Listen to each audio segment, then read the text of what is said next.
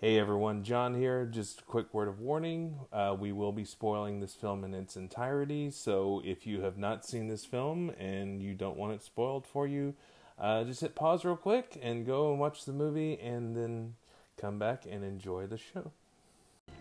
What's your favorite scary movie? Oh, come on, you know I don't watch that shit. Why not? Too scared? No, no, it's just what's the point? They're all the same. Some stupid killer stalking some big breasted girl who can't act, who's always running up the stairs when she should be going out the front door. It's insulting.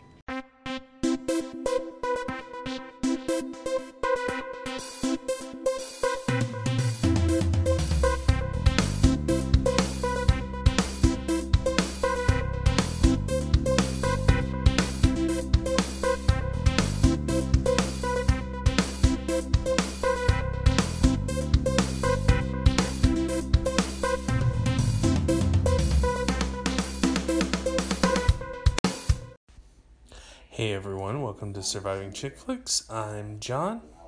And I'm Sammie.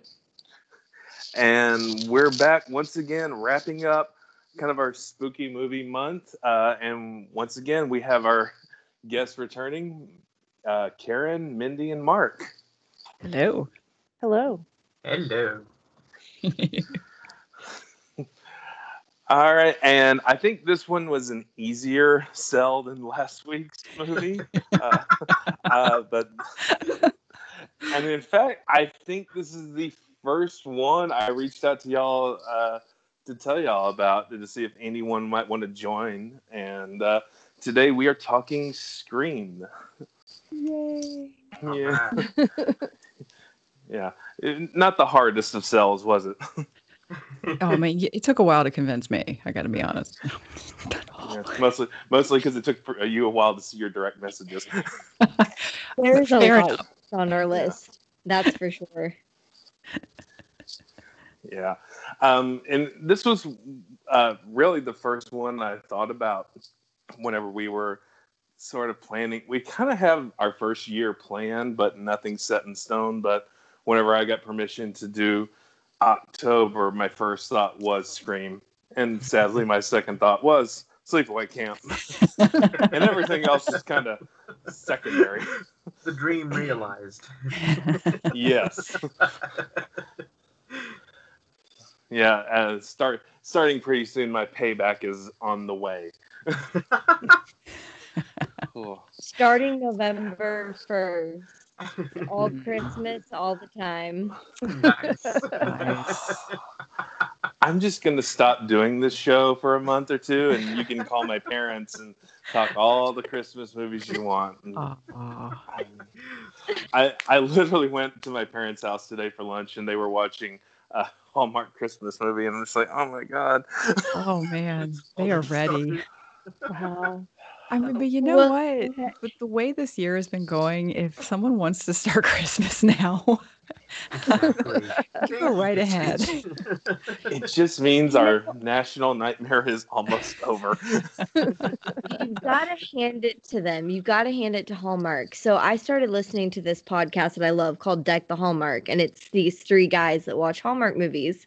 And Hallmark did not slow down due to COVID. They're still set to release 40 movies this year. Oh my god. Yeah, Just well, it's because they film in Canada who took this seriously. Oh well, that's true. Although there is a movie filming in Wilmington, North Carolina right now that I think is going to be of interest to us. Oh yeah. Yeah. Scream Five is filming right now. What? Yeah. Yeah. No Yeah. way. It is filming Yeah. right now, in Wilmington, North Love that. Carolina. Mm, that's so close And to that- you, Karen. It is. And oh, Rachel was like, no. like, what? It's actually a family. I have family that lives From the other room, it was a resounding no. I like, oh, look what they're. No. I was like, no. Did I give you an extra? No. Awesome. you never let me have any fun. No. yeah. So yeah, so today we are talking Scream, and we're just talking the first Scream uh, because um, we get four more episodes out of that now. So let's get into it first. We're gonna play the trailer, and then we'll get into the discussion. Hello? Hello. Who is this? Tell me your name, I'll tell you mine. I don't think so. What's that noise? Popcorn. You making popcorn? Well, I'm getting ready to watch a video. Really? What? Oh, just some scary movie. You like scary movies? Uh huh. You never told me your name. Why do you want to know my name? I want to know who I'm looking at. Someone is playing a deadly game. It all began with a scream over 911. Someone who's seen one too many scary movies. Now he's taken his love of fear Hello? Hello, Sidney. One step too far. Do you like scary movies? What's the point? They're all the same. Some stupid killer stalking some big-breasted girl who can't act, who's always running up the stairs when she should be going out the front door. It's insulting. There are certain rules that one must abide by in order to successfully survive a scary movie. Number one, you can never have sex. Never, ever, ever, under any circumstances, say, I'll be right back. Because you won't be back. Get another beer, you want one? Yeah, sure. I'll be right back. You didn't make the rules. The police are always on track if they watch Prom Night and save time. He just kills by them. Don't answer the phone. Don't open the door. Don't try to hide.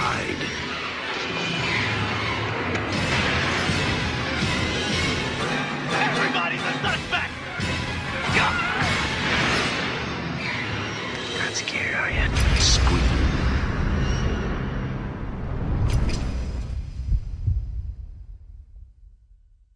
So before we get but- started, John, do you want to remind everybody what a chick flick is? That is good because we kind of I've been kind of bad about not uh, reminding everyone, but yes. So here's what a chick flick is, because we changed up the definitions to make my life easier, um, and Sammie's life harder. Um, so a chick flick is any film that features a strong female lead, which Scream more than qualifies for. Any film that is aimed at women in a pandering way. Uh, or any film written or directed by a woman. And I was telling my dad that the other day, and I just pointed out Wayne's World is a chick flick by my one by my definition. I- that is true. yeah. So yeah, so Scream from 1996, starring Neve Campbell, Drew Barrymore, Courtney Cox, Skeet Ulrich, Jamie Kennedy, Rose McGowan. I am blanking on his name because I don't have my notes in front of me. Oh, Matthew Lillard. Damn it. Uh, David Arquette and directed by Wes Craven. So do the thing we always do. When was the first time you saw Scream? And I'm gonna I'm gonna start with the super fan, Karen. you know, I did you a solid this weekend, John. I went back into my nerdy movie stub collection, which I used to Mhm. keep, Oh, and I found I've actually seen this movie four times in the theater. Oh, I nice. saw it twice on opening weekend, again the following weekend, and then again on my own two weekends after that. So yeah, I love this movie. Awesome. All right, uh, Mindy, when did you first see Scream? Um, I feel like I saw it in theaters as well. Um, back in the day, it was I think my junior year of high school. To date myself, All right, Mark. I so I saw it in theaters as well. I would have been working at the Suncoast Motion Picture Company at the time, um, so I remember when it hit video as well too. But definitely in theaters. Nice. I, I miss Suncoast. I used to go there uh, with my parents when we go to the mall in Mesquite, and you know, I I all the things you couldn't find in Tyler. You know. My whole paycheck used to go to that damn place. I swear. I think half my Yeah. wardrobe came from Suncoast. nice.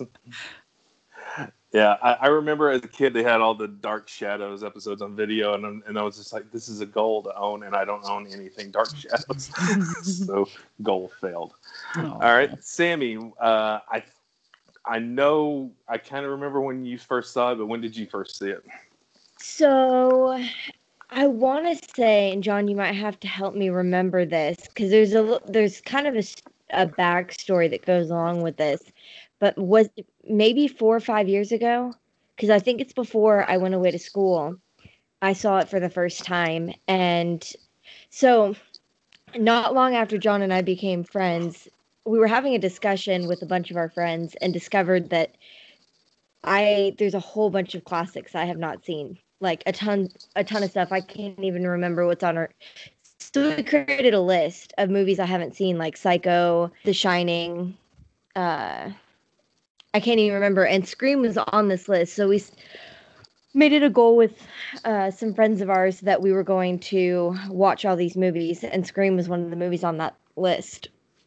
And I think it ended up being one of my favorites that y'all showed me.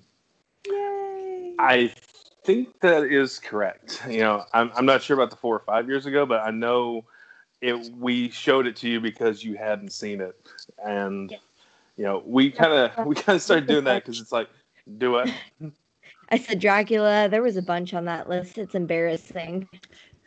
Yeah, we we kind of started educating her so she would understand what in the hell we were talking about at the time. All right. So I did not see Scream uh, in theaters when it came out, but I saw it on pay per view. Mm. Uh, my parent, uh, my parents finally broke down and got satellite one year because my mom had surgery that she was going to be pretty much having to recover from all summer. So that was the summer I learned to uh, cook for myself, you know, do dishes, laundry, like really kind of learn the basic stuff I should know how to do. And it was also the summer of the OJ trial. So that was the last summer we didn't have satellite television in our house because that was the only shit on television Mm. at the time. Yeah. So we got in the habit of ordering a lot of movies via pay per view, and you know, like you know, every kid in the v- that grew up in the '80s, uh, we had VCRs and we would dub movies off, and so we got into the habit of recording a lot of stuff that we would rent. And around the time Scream was hitting pay per view, they had announced Scream 2. So I had one magical VHS that uh, I set to six hour speed and I taped Scream, I Know What You Did Last Summer, and then saved room for Scream 2 whenever it hit pay per view. So I had that on one tape. And when I first saw it, little did I know, I saw the unedited version, which Nice. Is still not on disc to this day. You know what? I am kicking myself in the ass to this day. I had, speaking of Suncoast, they sold a double pack VHS set of the theatrical release of Scream in widescreen. And then they had the unrated, unedited version that they had done the director's commentary, writer's commentary on. That is the Oh, only time I have ever seen the unrated, unedited version, and I I got rid of it because we don't have a VCR anymore, and I'm kicking myself in the ass for getting rid of it because I've never seen it anywhere else. Yeah, I, I and I sadly got rid of that tape. The only uh, cassette from that era that still exists and it's somewhere in storage is the original Star Wars trilogy. Oh, Like yeah, I wish I still had those too. I, I, I found I found those on eBay. So Oh, Mazel So- tov. yes, we'll talk more about that later privately. so Scream. So uh, I I watched this movie about four times getting ready for this, and I didn't have to. I you know re- watching it the first time, I realized, oh my god, like so much of this is just forever burned into my brain.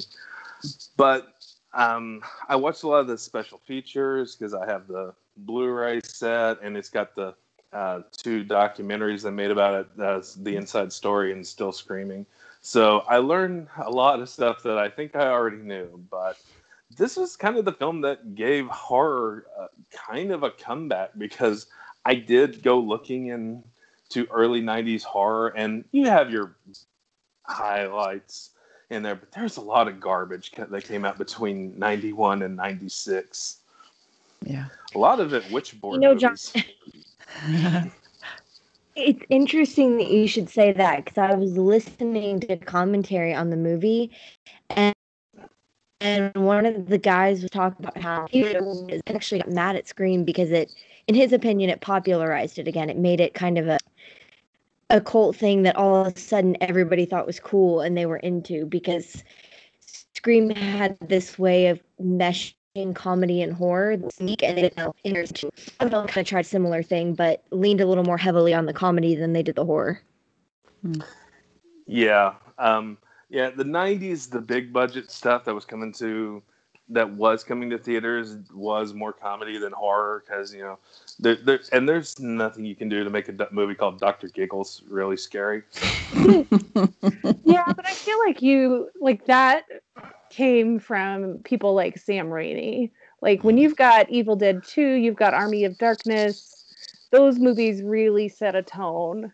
And so I think that's where kind of the horror comedy came from. Even like the Freddy Krueger sequels, like those those were hysterical. Yeah. Yeah. Yeah, I actually I I discovered Freddy Krueger through the sequels first, and I didn't realize how intensely dark he was in the original movie. Um, I think I I started watching the the Nightmare on Elm Street series with the third or the no, it was the fourth. It was Dream Warrior. No, Dream Master. Uh, yeah. Dream Master. and Dream Master has some like massive scene chewing moments in it. Like they all Yeah. do, but I think from four on, they were just like, we don't really have a script. We just want Robert Englund to come back and, and chew the scenery for a while. Yeah. And Uh, I yeah. I, I I began Nightmare on Elm Street with the third one, which to this day is still my favorite because it is that nice balance of the of the terror of the first film and the stand-up comedian that Freddy would later become Yeah. along the way. That's that's my second. It, it's either it's it's kind of tied between that one and New Nightmare um, as my second favorite. Oh, I love Yeah. New Nightmare. I love New Nightmare. Yeah, me too. I haven't Oh, watched New Nightmare in so so, good. long. Oh, it's so good. Yeah. It's so good.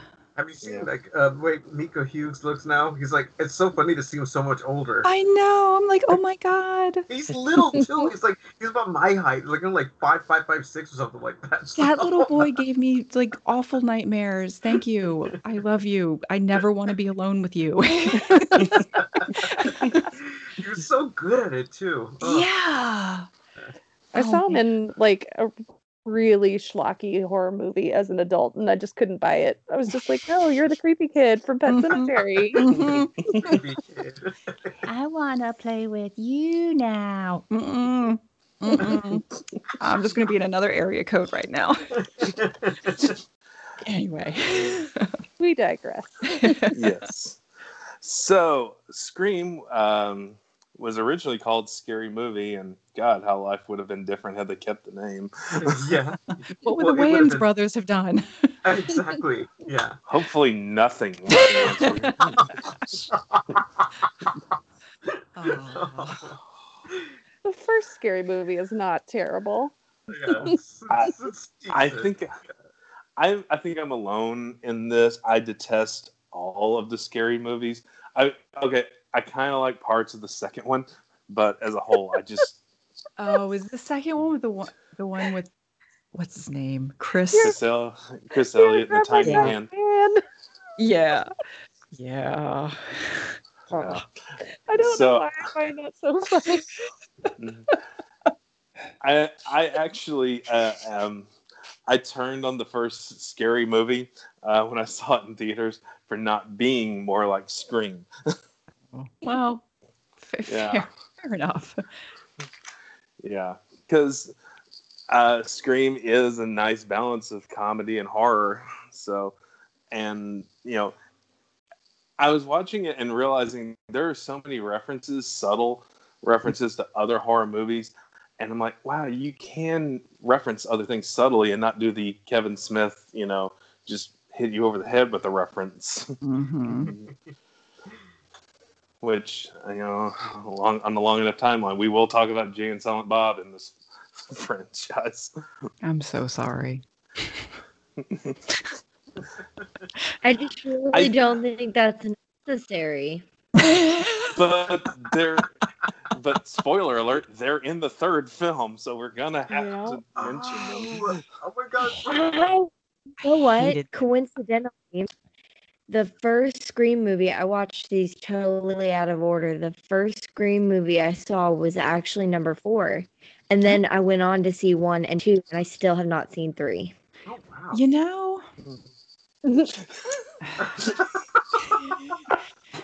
I don't know. I would have said two's the one to skip, but that's just me.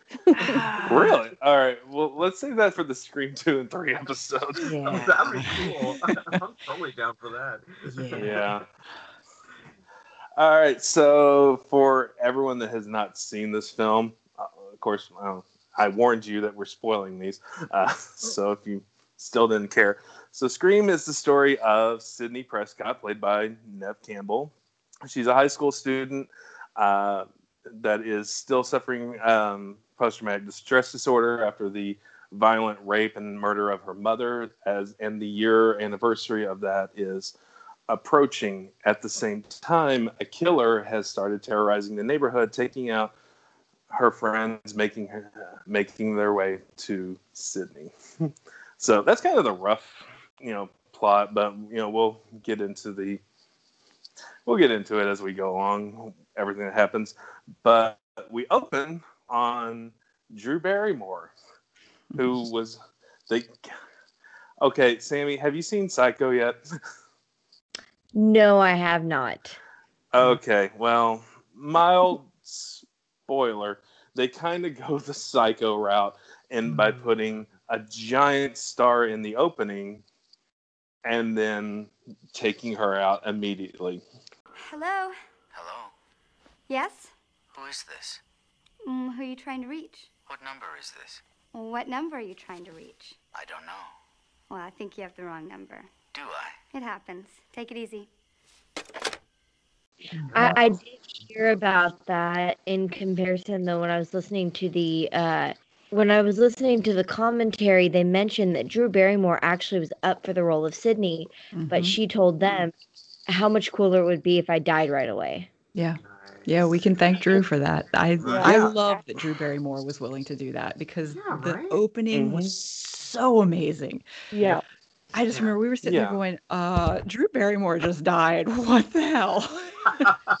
And that, that's a that's an important leap right there. It's it's Yeah. it's to put yourself on the line like that and be like, "W- I'm out of the movie. It's like the rest sells itself. You Yeah. know, yeah, that's that's great.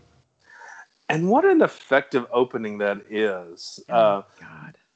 because you know it's it's just so short and so simple but at the same time it's just actually even to this day still kind of still kind of terrifying a little bit because this kind of shit could really happen you know Yeah. Yeah. Yeah. and uh, i don't have his name in front of me but the guy that does the voice of the killer is just spot on perfect Do you have a boyfriend? Mm, no. You never told me your name. Why do you want to know my name? I want to know who I'm looking at. What did you say? I want to know who I'm talking to. That's not what you said. What do you think I said? I am blanking on his name. Yeah, me Yeah. too. I had We'll it look up it on my phone just a minute ago. yeah Is it Roger Jackson? Yes. Yes. Yes. Roger Yep. Jackson. yes I love one of my favorite stories from this movie is when they're filming that scene.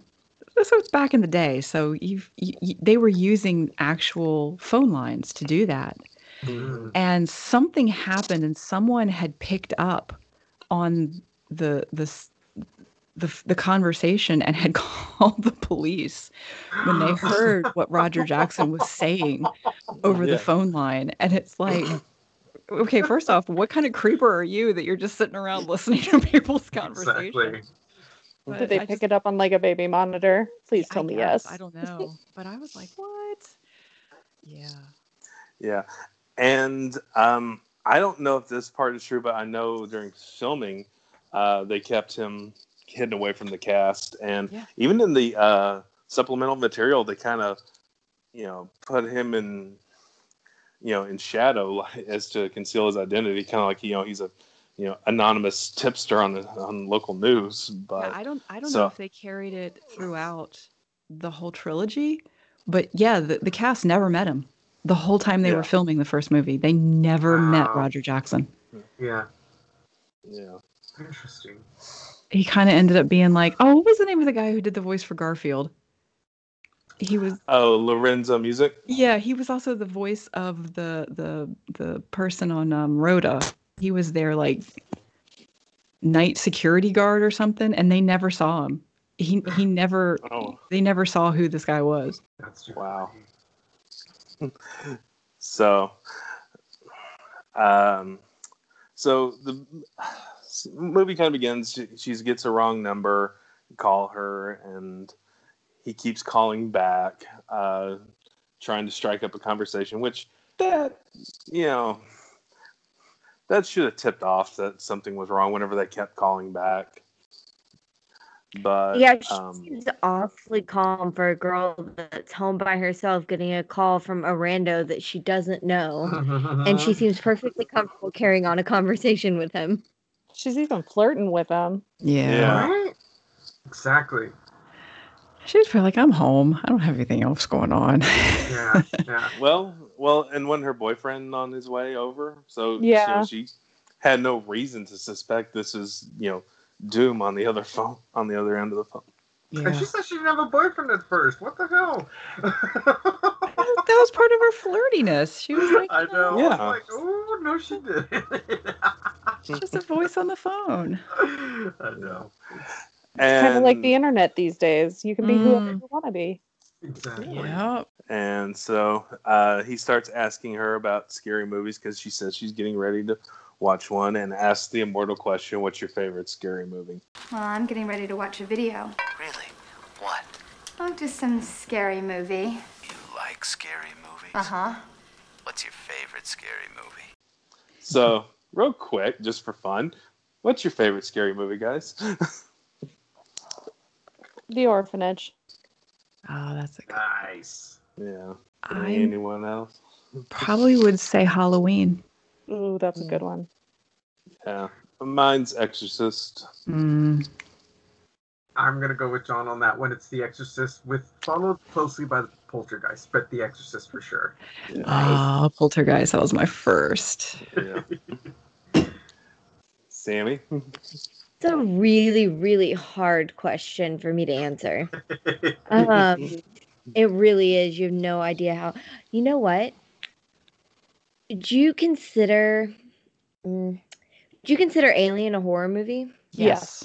Yes. Yes. I'm gonna go with Alien. Sci-fi horror. Absolutely. It's actually my third favorite film of all time. So. Yeah, Um, that or excellent choice. Yeah. Yeah. in stark complete contrast to that, maybe the Blair Witch Project because I also loved that.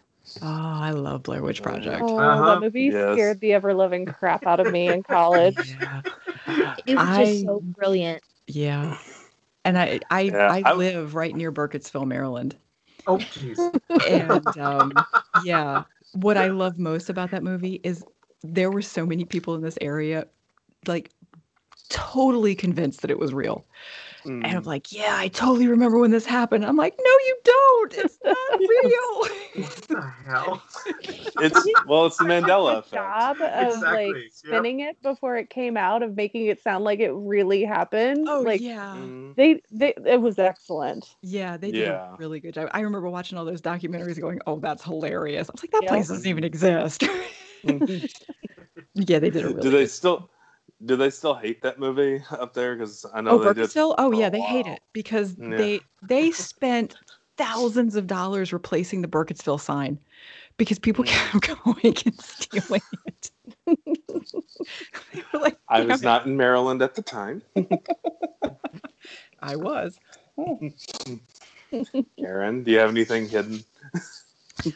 oh, that's a dangerous question to ask. me. Oh. Moving right along. so, so the calls takes a slightly sinister turn whenever uh, the uh, caller asks, you know, what she looks like because she said she or no asked her his what her name is because he wants to know who she's looking at or who they're looking at. and suddenly she feels slightly less safe and finally and the kill and the guy starts playing games with her on the phone and convinced and uh, she drops that she does have a boyfriend and he already knows about him because they got him cha- chained up on the back patio which is one of the first cuts uh, between differences between the R-rated and the unrated cut. Uh, when Steve is uh, ultimately dispatched in the unrated cut, you get to see his guts come out instead of just his facial expression. Mm-hmm. Yeah. And just remember, I watched that with my parents. oh. I'm probably the reason they're watching Hallmark movies on a random su- Sunday now. I'm just like, that's not going to happen in this movie. There will be no evisceration in this Hallmark movie. That's Hallmark After Dark. Hallmark movies and mysteries. Get it right. they have a whole separate channel for that. Yeah. De- de- Detective Jewel is on the case. So, so eventually, uh, Casey tries to get out of the house and is caught, and parents come home. I can't imagine your daughter being murdered on the phone, and then coming going hanging there from the tree, which is uh, the second big difference between R-rated and unrated. To get an R rating, so because it's slower in the body, but now it's just like you know lightning fast. Which I, I kind of And found then we- a little impactful, a little more impactful the way they they showed her death. Um because it was it was just it was so split second and just so slammed right into you and you're like trying to process it before they're already moving on. And, Yeah, that sometimes is a lot scarier than just to see it, you know, crystal clear. yeah. Uh, there's a there's a great movie that's followed by two terrible sequels called Hell House LLC, and so much of what makes the first one terrible is everything that makes that movie scary is you barely see it, Yeah. especially towards the end. Yeah. So I mean that And that, that edit I didn't have a problem with. I, I thought that was a good edit. Yeah. mm.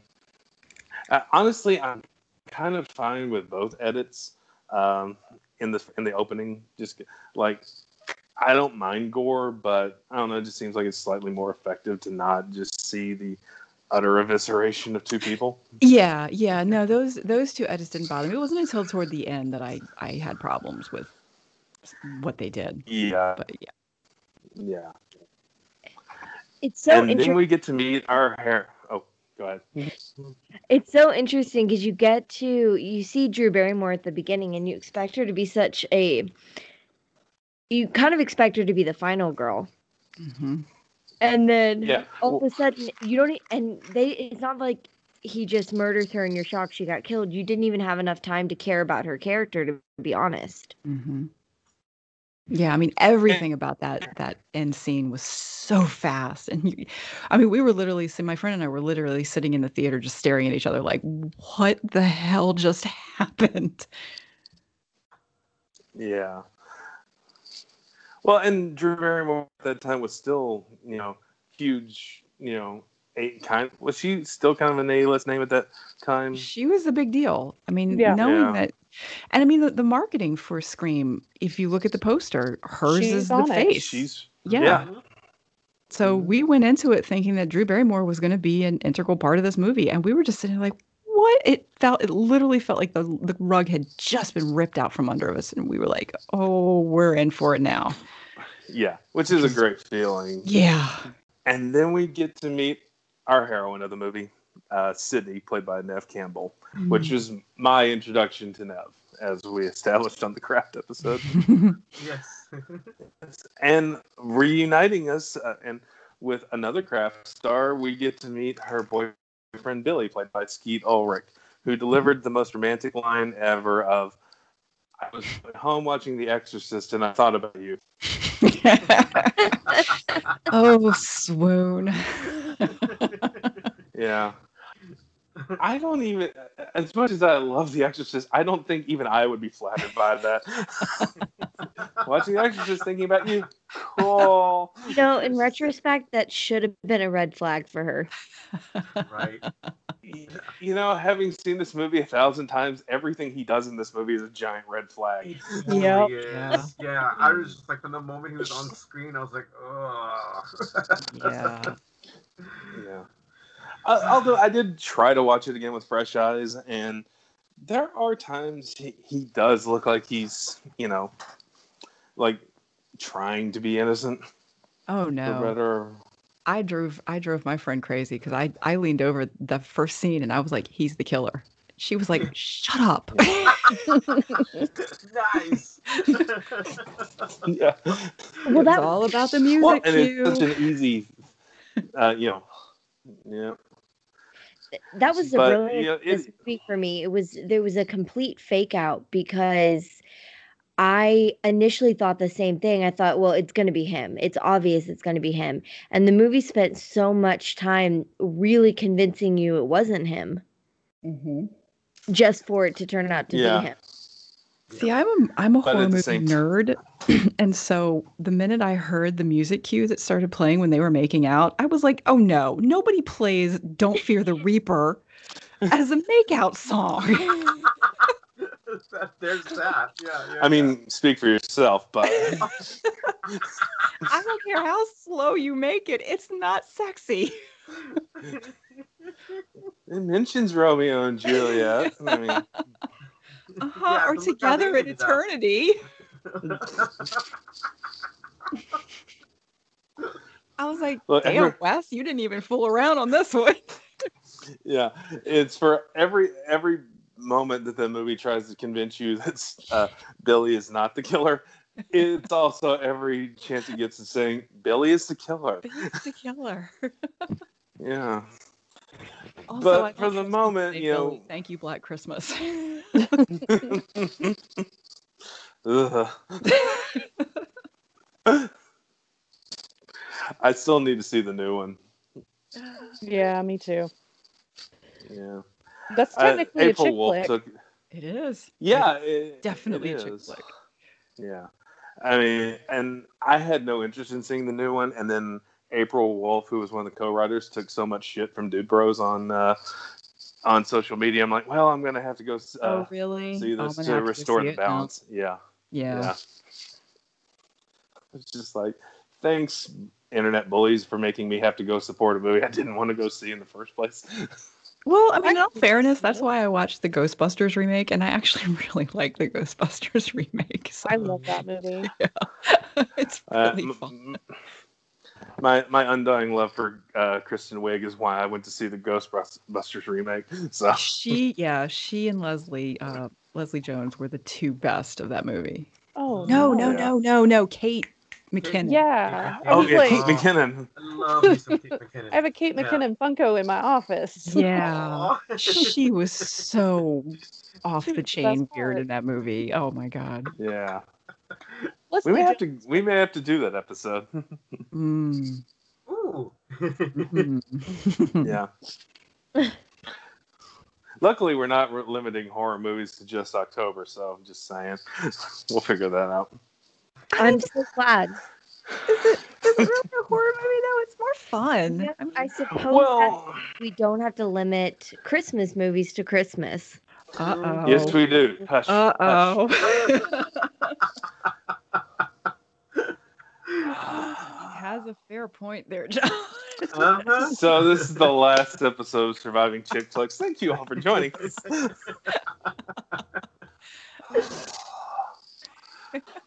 anyway,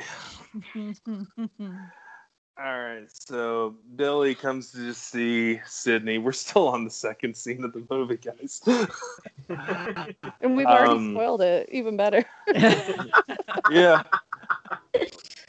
Um, to be fair, I warned them that we we were spoiling this. So, well, we haven't totally spoiled it. There's you know Well, yeah. other things. Yeah. So Billy is trying to be a good boyfriend and not pressure Sidney into sex, but you can tell he's really wanting to pressure her. But instead of a NC-17 re- uh, relationship, she asked if he would settle for a PG-13 one and flashes him off screen. so uh, I loved in the commentary, Wes said, so many young men groaned at that moment when we didn't show the nudity. and some women too. Oh. Uh,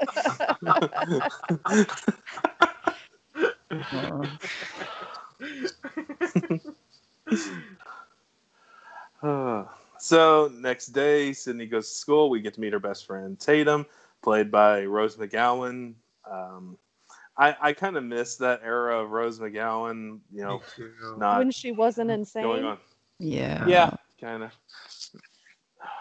Yeah, I do too. Even though, I mean, her heart's in the right place, but at the same time, she's a little Yeah. off. But anyway, here she gets to play the role of the best friend Tatum, who, you know, is the your nice stereotypical spunky, sarcastic best friend, uh, with her hair dyed blonde to contrast Sidney's dark hair. I love that they told her she had to dye her hair blonde. We can't have two Yeah. brunettes in this movie. What? That doesn't exist. That doesn't exist. Well, and well, in Well, the at least friend she's not group a dumb between me and yeah, True. that is true. And I guess I'm the blonde in my friends group with uh, our friends, right, Sammy? Um, Uh, I don't know. I don't know if I'd say that. I think we all have our blonde like moments depending on the subject we're talking about. True. Uh, so Sidney finds out that Casey and Steve were gutted the night before. Everyone, like, no one respectfully, you know, says they were killed. They just say they gutted, you know, hollowed out. I mean, but that's teenagers. I know. I, I don't know if that conversation was not an indicator about who was responsible. I don't know what was because the Oh yeah, the, the lunch conversation. oh yeah. Oh yeah. Stu and Billy. Yeah. Yeah. Well, I, this movie does a really good job of making everyone except for Sidney seem guilty. That's true. and and that is intentional. Like Yeah. Wes Craven specifically wanted you to think, like the line from the trailer. You know, everyone's a suspect. Everyone's you a suspect. who I never ever suspected though? Uh I never suspected I don't know why his name is escaping me- me right now. 'cause I always say, yeah, Randy. Because Randy. I I just it never crossed my mind that it could possibly be him. yeah. Which is weird because Randy's the ultimate, you know, incel beta male. Aww. Don't call him an Aww. Well, incel. no, uh, Aww. Poor Poor Randy. no, I I warmed up to him more than I ever have watching this movie this time for whatever reason. Oh, here's the thing. I watched, you know, in rewatching this movie, he was the character I turned on the most because I recognize so much of behavior I have been guilty of, and so many people I know online are guilty of. Of you, you know, that fake nice guy. And Randy probably is a nice guy, but he thinks by being nice, it's going to get him the, you know, I mean, he says I'm he was having- like, "Do you think my chance with Sidney is over now?" And it's like, dude, dude, yeah, It- there was never a chance. right. Yeah. Aw. no, but I, I, I, I projected things I didn't like about myself on Randy. So, Mm. you know, so I guess that's why I saw him that way this time. I mean, I can see Yeah, that he he was he was like the predecessor to the incel, I guess. Yeah, Yeah. he, he's a pre-incel. I, I is my him. He- favorite character for the record. oh, he, he used to be mine too, in the same way that Kevin Smith used to be my favorite director. We own. I- I just loved his character because it- it's kind of this movie had it was it's almost like this movie was very meta. It mm. It Yep. had this whole horror narrative and he was the one that carried it through. And as somebody like I can see how this appealed to new horror fans, myself included, because he kind of walks you through the rules of horror films that people that were not big horror fanatics were not privy to. Yeah. yeah, and that's a big complaint from some of the uh, super horror fans was the fact that it was too meta.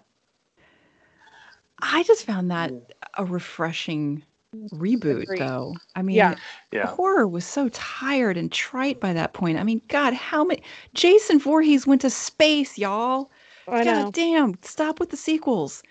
And so we get this movie that's sort of like a, a nice, fresh re- reboot and a, a, a new take on things. And I love the fact that it was so acknowledging of what came before and what was inspiring everything that was going on in it. I just, And it didn't I- even look at the garbage. It looked at the quality movies Yeah. from like the 70s and Yeah. the 80s. Yeah, and so I Mhm. Randy's always been one of my favorite characters because he uh, all of his horror knowledge so reminded me of me. I'm such a dork, and I was like, "Oh, Same. Randy."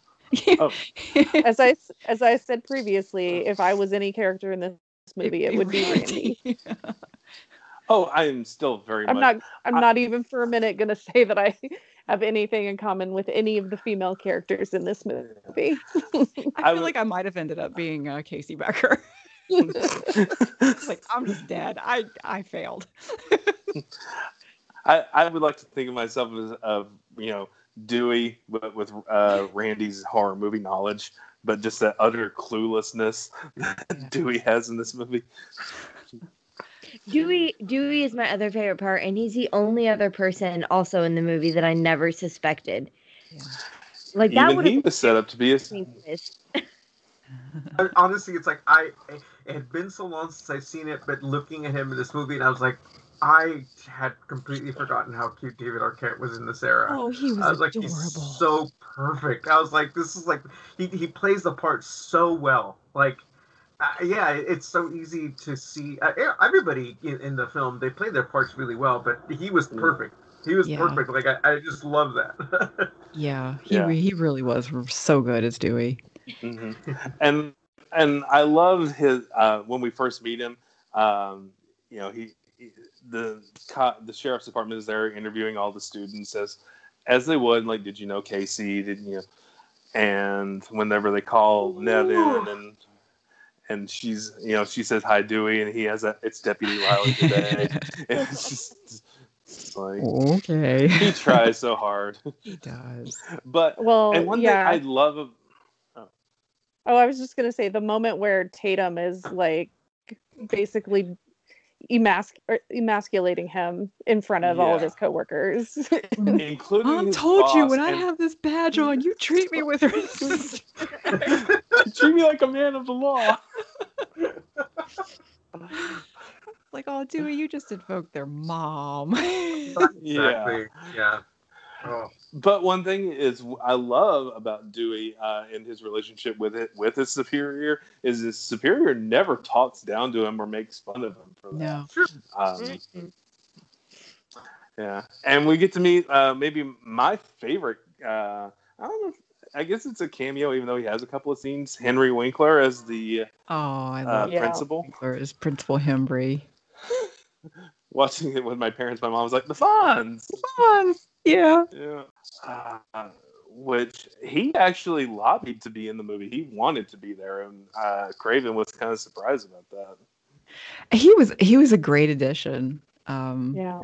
and I, I like that there Mm. was there was even a hint that, you know, maybe Principal Himbry could be involved in this. I mean, it wasn't I because I kept looking at him. I was like, the Fonz would never kill somebody. I could believe it. the Fonz, no, but Principal Himbry, I could see him taking out yeah. a couple students. Yeah, because uh, whenever he expels those two kids, you're just like, he could just stab him with the scissors I now. know he was wielding those scissors. I was like, dude, I would I would be very uncomfortable if my high school principal ever did that with a pair of scissors. Yeah, but at the same time, I see his point uh, because it's the day after two kids, have, two students have been murdered, and another and the third attacked because you know Sidney's later attacked in her home by the killer in this costume, and these two jackasses are just running around in the school wearing that same costume. I mean, it's something that would totally happen, but he was like not taking that shit.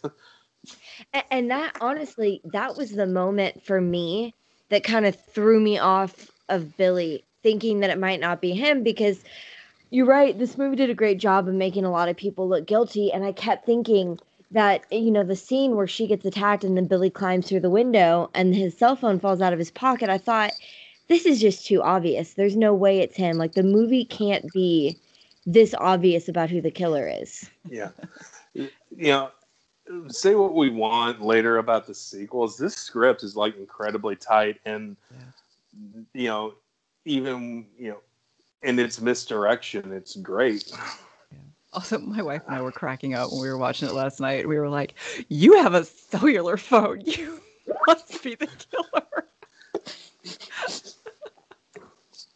Well and to be fair it was around that time that people were just starting to carry cell phones so I know, but it was just it was so quaint. It was like we're waiting to Yeah. get the cellular records down. We were like, "Oh my gosh, what is Yeah. going on?" we're on hold with verizon it's gonna take three days we gotta wait for this. And I was like, "Oh, okay." Yeah. Oh man. Uh, But yeah, oh, Principal Himbry's Principal Himbry's line was one of my favorite lines when he was like, "Your entire havoc-inducing, thieving, whoring generation disgusts me." I was like, "Yeah, you pretty much got Gen X right there. yep pretty much you know us so And this- well." and this movie has that cynicism, that Gen X cynicism to it, you know, just- which you know I know it's a movie and every and I know it's supposed to be heightened dialogue, but everyone here is just so cynical and so meta. Yeah. Uh, my favorite being the cheerleader in the bathroom before uh, Sidney's attack, just basically calling Sidney the killer. yeah. She has her own bubble butt boyfriend, Billy. Yeah, I just love it whenever she's talking about you know you know the cruel and unjust world, and she's pulling on her hair at the same time. It's just like, do you do you need to talk to someone as well? Yeah. yeah, Was I actually really like that scene. Wasn't she Skeet Ulrich's Ulrich's girlfriend? I don't know. Um, I think the cheerleader was his girlfriend at the time. oh wow. Yeah. Good job on getting that job. Possibly even your SAG card. yeah. Well, and uh, and a lot of people, uh, you know, on that are in some of the smaller roles were just people hanging around at the time because um, as we learn about Sidney's backstory and the death of her mom, we meet Cotton Weary, who is really only in this movie as like you know on TV montage, but he's played by Liev Schreiber, who you know Yeah. it was before he became Liev Schreiber, Yeah. uh, who we all know, but he was just hanging around and. Uh, so someone asked, "Hey, do you want to just play this bit part?" And he said, "Sure." And it led to him, you know, spoiler, coming back. Yeah. name. he, Yeah, because had quite a role in that movie. Yeah, because I I think at this time the only mo- movie that uh, really of note that he had done at this point was uh, Walking and Talking, the Nicole Hollister film. Okay, so the, the only movie I had ever seen him in at that point was Mixed Nuts. I don't Oh know if God. anyone Oh, else has ever seen it. Right. The- yes. the oh Steve God, Martin that's movie? from the past. Yeah. Yeah. Was that was that Nora Ephron? Yeah. that made that? I've Yeah. never seen it, but I I've always kind of wanted to. Now It's- I have a new reason. I honestly, it's one of my favorite Nora Ephron movies. It's very, I, I don't know, it's it must have gone under the radar.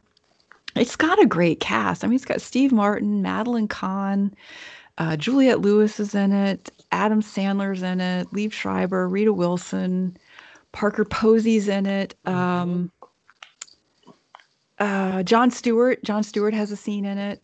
Wow. It's got a really good cast. It's Yeah. really quirky. It's really silly. Um, I don't necessarily know if Liev Schreiber's character would be considered politically correct anymore. um, Um, I- I'm gonna point you to the movie we watched last week. I, and- it's, it's kind, well, it's not that bad, but it's kind of along those same lines. I don't, yeah, yeah. I forgot all I about that until you mentioned it. I don't, I don't know how politically correct he is in this movie.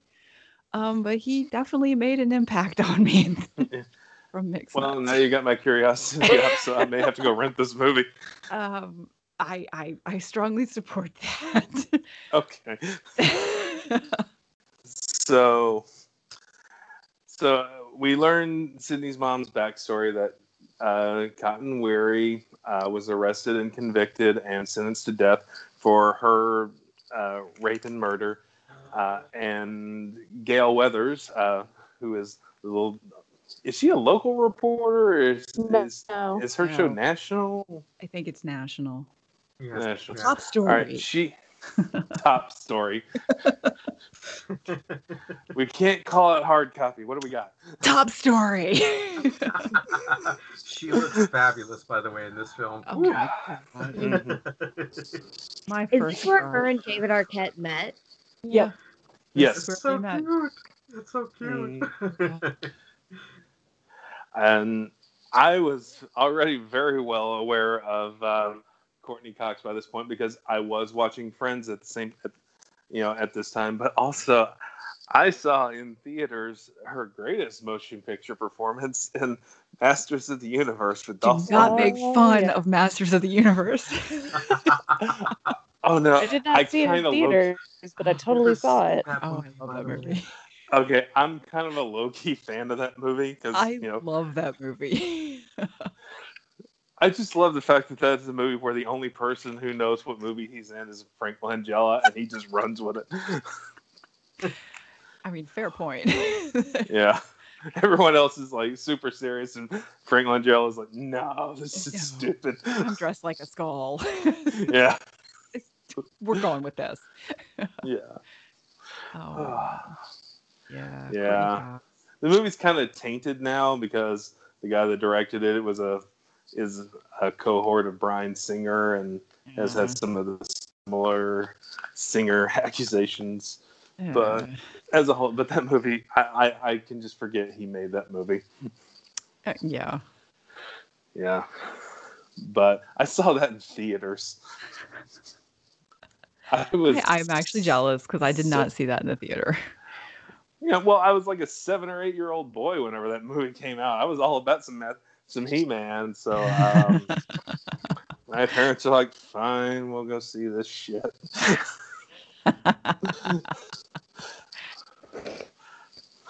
So, I think they were so happy whenever I could, you know, drive and go see movies on my own. It's like, oh, good, we don't have to go see this. so, um, Principal Henry uh, Himbry does. Uh, he expels the two little shits that are running around, and then meets his own uh, scissors-based demise himself, which um, is one of the few suggestions Bob Weinstein made that actually helped the movie because later in scene 118, which is basically the last third of the movie, or maybe even the last half, uh, he had to find a way to get all the kids out of the party. And Bob Weinstein's like, you need to kill someone. You have 30 pages where no one dies. And by killing Principal Hen- Himbry there, not only did it eliminate a suspect, but at the same time, it gave him an out for later. Yeah. yeah. Which that was that was sho- like most of the deaths in this movie are incredibly shocking. Yeah. Can Can we talk about the the uh the little cameo in uh, Principal Yes. Henry's death scene? Yes, playing Fred. Well, the was- scissors itself and their sound were kind of a little homage to begin with, and then we get that scene. So Yeah. yeah, You little shits! What did you just call me? oh God, I love Wes Craven. I love him so much. Me too. And just getting to see him in that movie, and oh my God, the way they dressed him up with that wig. And the little Yeah. hat and the sweater. I was like, oh God. By the way, and let's keep talking about Mr. West here because I have to say that one of the most cinematic moments in this film, and I It's think it just goes down in history, is seeing Ghostface in the reflection of Himbry's eye after he dies. Oh God, Yeah, it's that was so beautiful. good. I was like, oh my Mhm. god, forgotten all about that. Well, that is a That was completely moment. practical. It wasn't Yeah. CGI. gorgeous, gorgeous. Oh my God. Yeah, and I mean, I, part of me wants to give credit to the director of photography, but he also got fired on this movie for no discernible reason. Oops. like in one of the documentaries, like the original DP, Mark, I think it's Mark Irwin or Irvin, he's still kind of salty about this. Yeah. So, But yeah, that that But, is yeah. that is an amazing shot. That to me Yeah. is it's like right up there with um one of my favorite scenes from Halloween, which I won't spoil, but Wes Wes Craven and John Carpenter are two of the horror movie directors I will always consider so adept at their craft and they they Yeah. knew how to work a scene. I have to say, the only one of the only things about this movie where this not the storyline didn't make sense to me, but I guess it just said something about Dewey's character because they had this town curfew and he's a deputy police officer and he's driving his sister and her friend to a party where all these teenagers are violating the curfew. Not just violating Yeah. the curfew, they're drinking. They're Yeah. well, Because he wanted to be He- the cool guy. he, Yeah. he totally was. Yeah. Because you, you kind of you, you, you know Dewey wasn't cool in high school, and now he Yeah. kind of wants to be. Yeah, And he's trying to mm-hmm. impress Gale. Yeah. exactly. Yeah. and also he is gonna be in that area to, so he can at least keep an eye on things. I'm not well, but I mean, he, you know, Yeah. I just love As that a- he, he goes in there and he said, Well, I'm just going to go in there and check on things. And looks around like, Yep, drinking, drugs, typical teenage party. Everything looks good here. Awesome. yeah, I'm just gonna go now.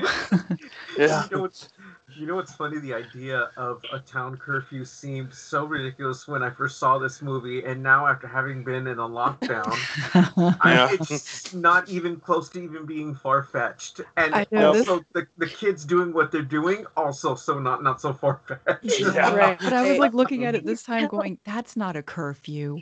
That's not lockdown. you don't know."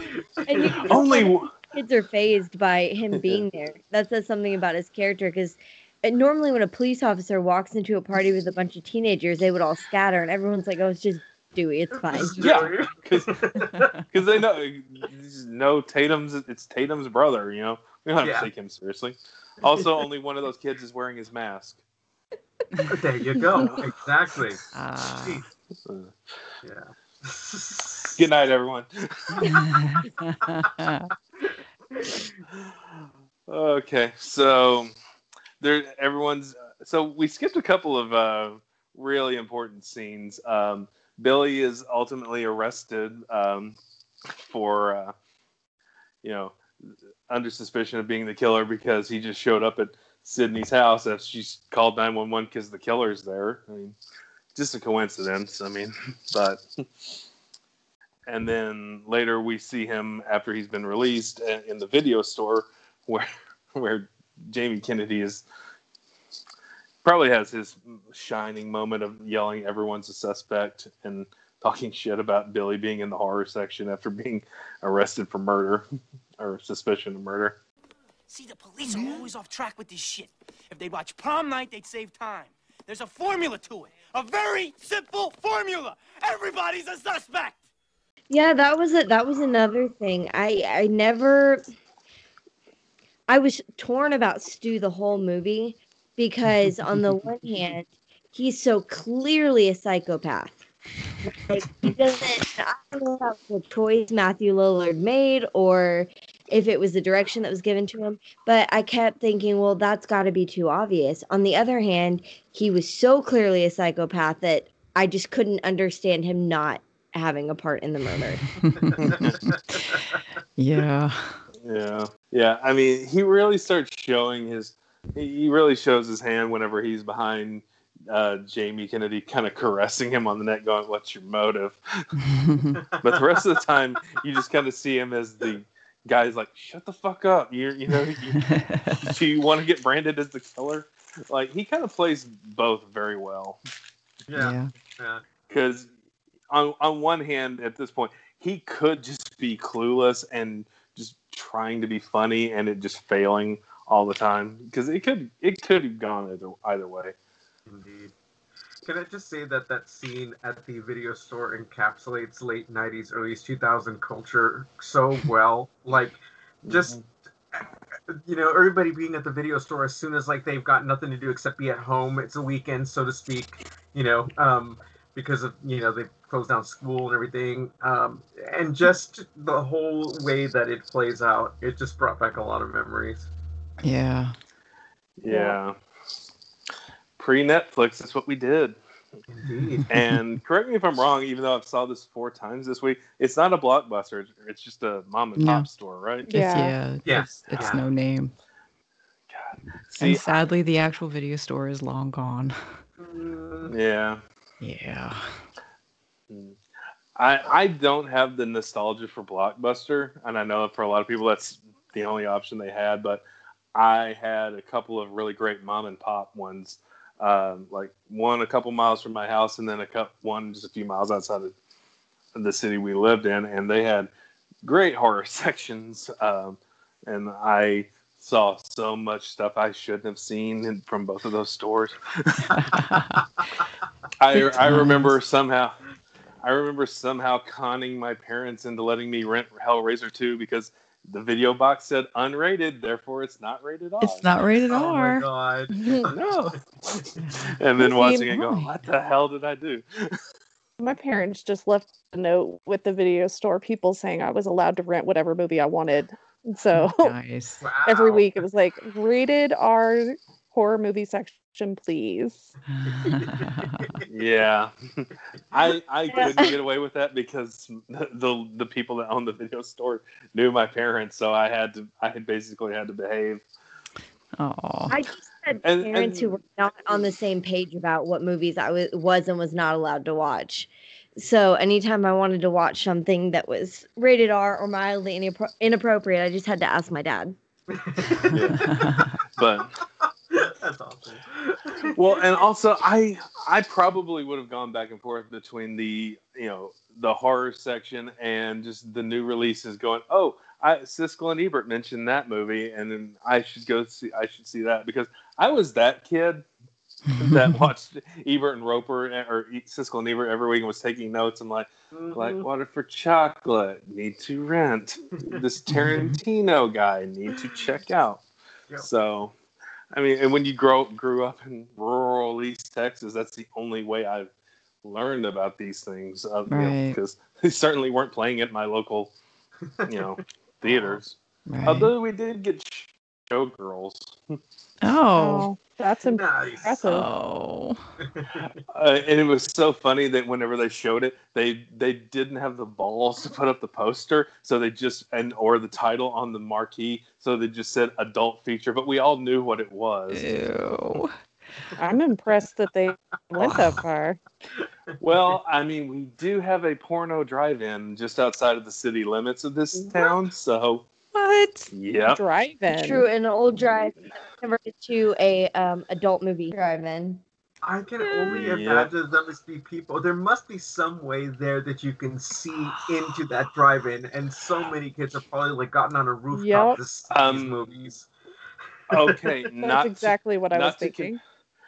well, not to confess to anything, but where where it is now, you can't see anything because this what is left of the screen because it's so just not taken care of. I Yeah. I've driven up in there in the day just because I wanted to see what the drive-in was like, and this, most of the screen is gone. Everything is just basically in this little building that I'm assuming uh, needs to burn to the ground to be cleansed of whatever happened inside.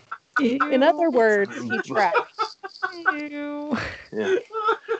No, I I was an adult when I checked this out, but the screen is this mo- the screen is like eighty percent there, uh, but it's secluded by trees because where this place used to be was on a main highway, and you could just see whatever was happening.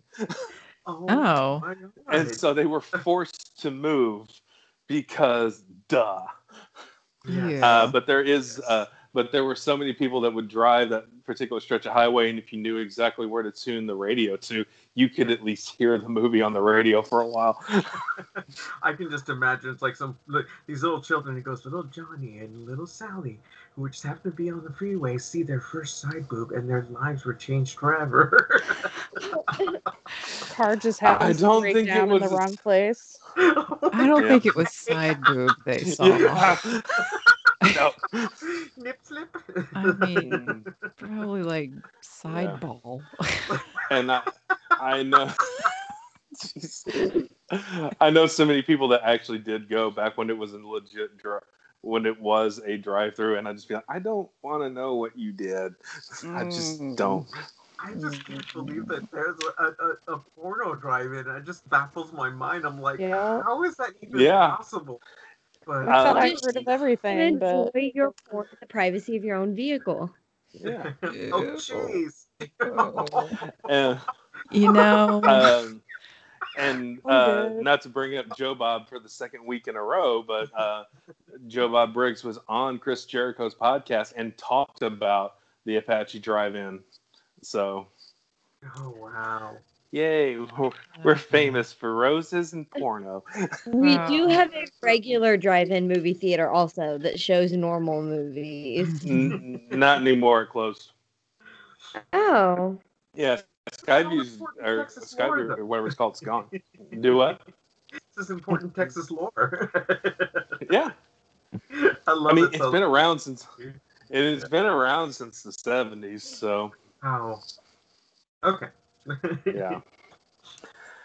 So anyway, back to the non-adult feature that we are watching. Uh, so at the party, uh, Randy's taking a poll on what horror movie they're going to watch, and instead of the ones he suggested, he they end up watching Halloween because I'm imagining that's the one they got the rights to. But it is also the one that has that this movie draws the most inspiration from. yeah. But yeah, I noticed that because I was trying to figure out. Did you hear John in the commentary?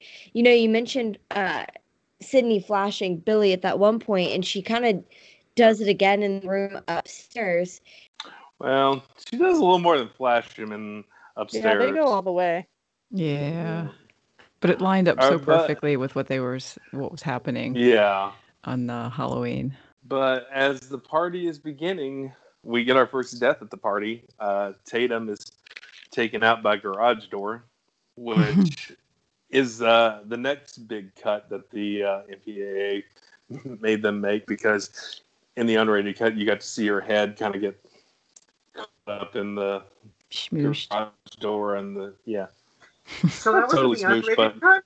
Because Yeah. the the, the Okay. DVD I saw last night, you see her head get smushed. Yeah, I watched. Don't Yeah, laugh I at me, think but I watched it on Freeform. You see it a little more. Yeah. Like you Oh. see, yeah. Mhm. I mean, you definitely Yeah. know what happens, but in Yeah. the in the unedited version, you see. You mentioned this being a parallel to Halloween, and I'd asked that question. Them specifically not showing any nudity. Well, I think also Halloween they has probably nudity. trying to get the R rating. Yeah. they were already pushing it really far the, the Yeah. slashers. Yeah. because the No, because but the first see- several times. Oh, go ahead.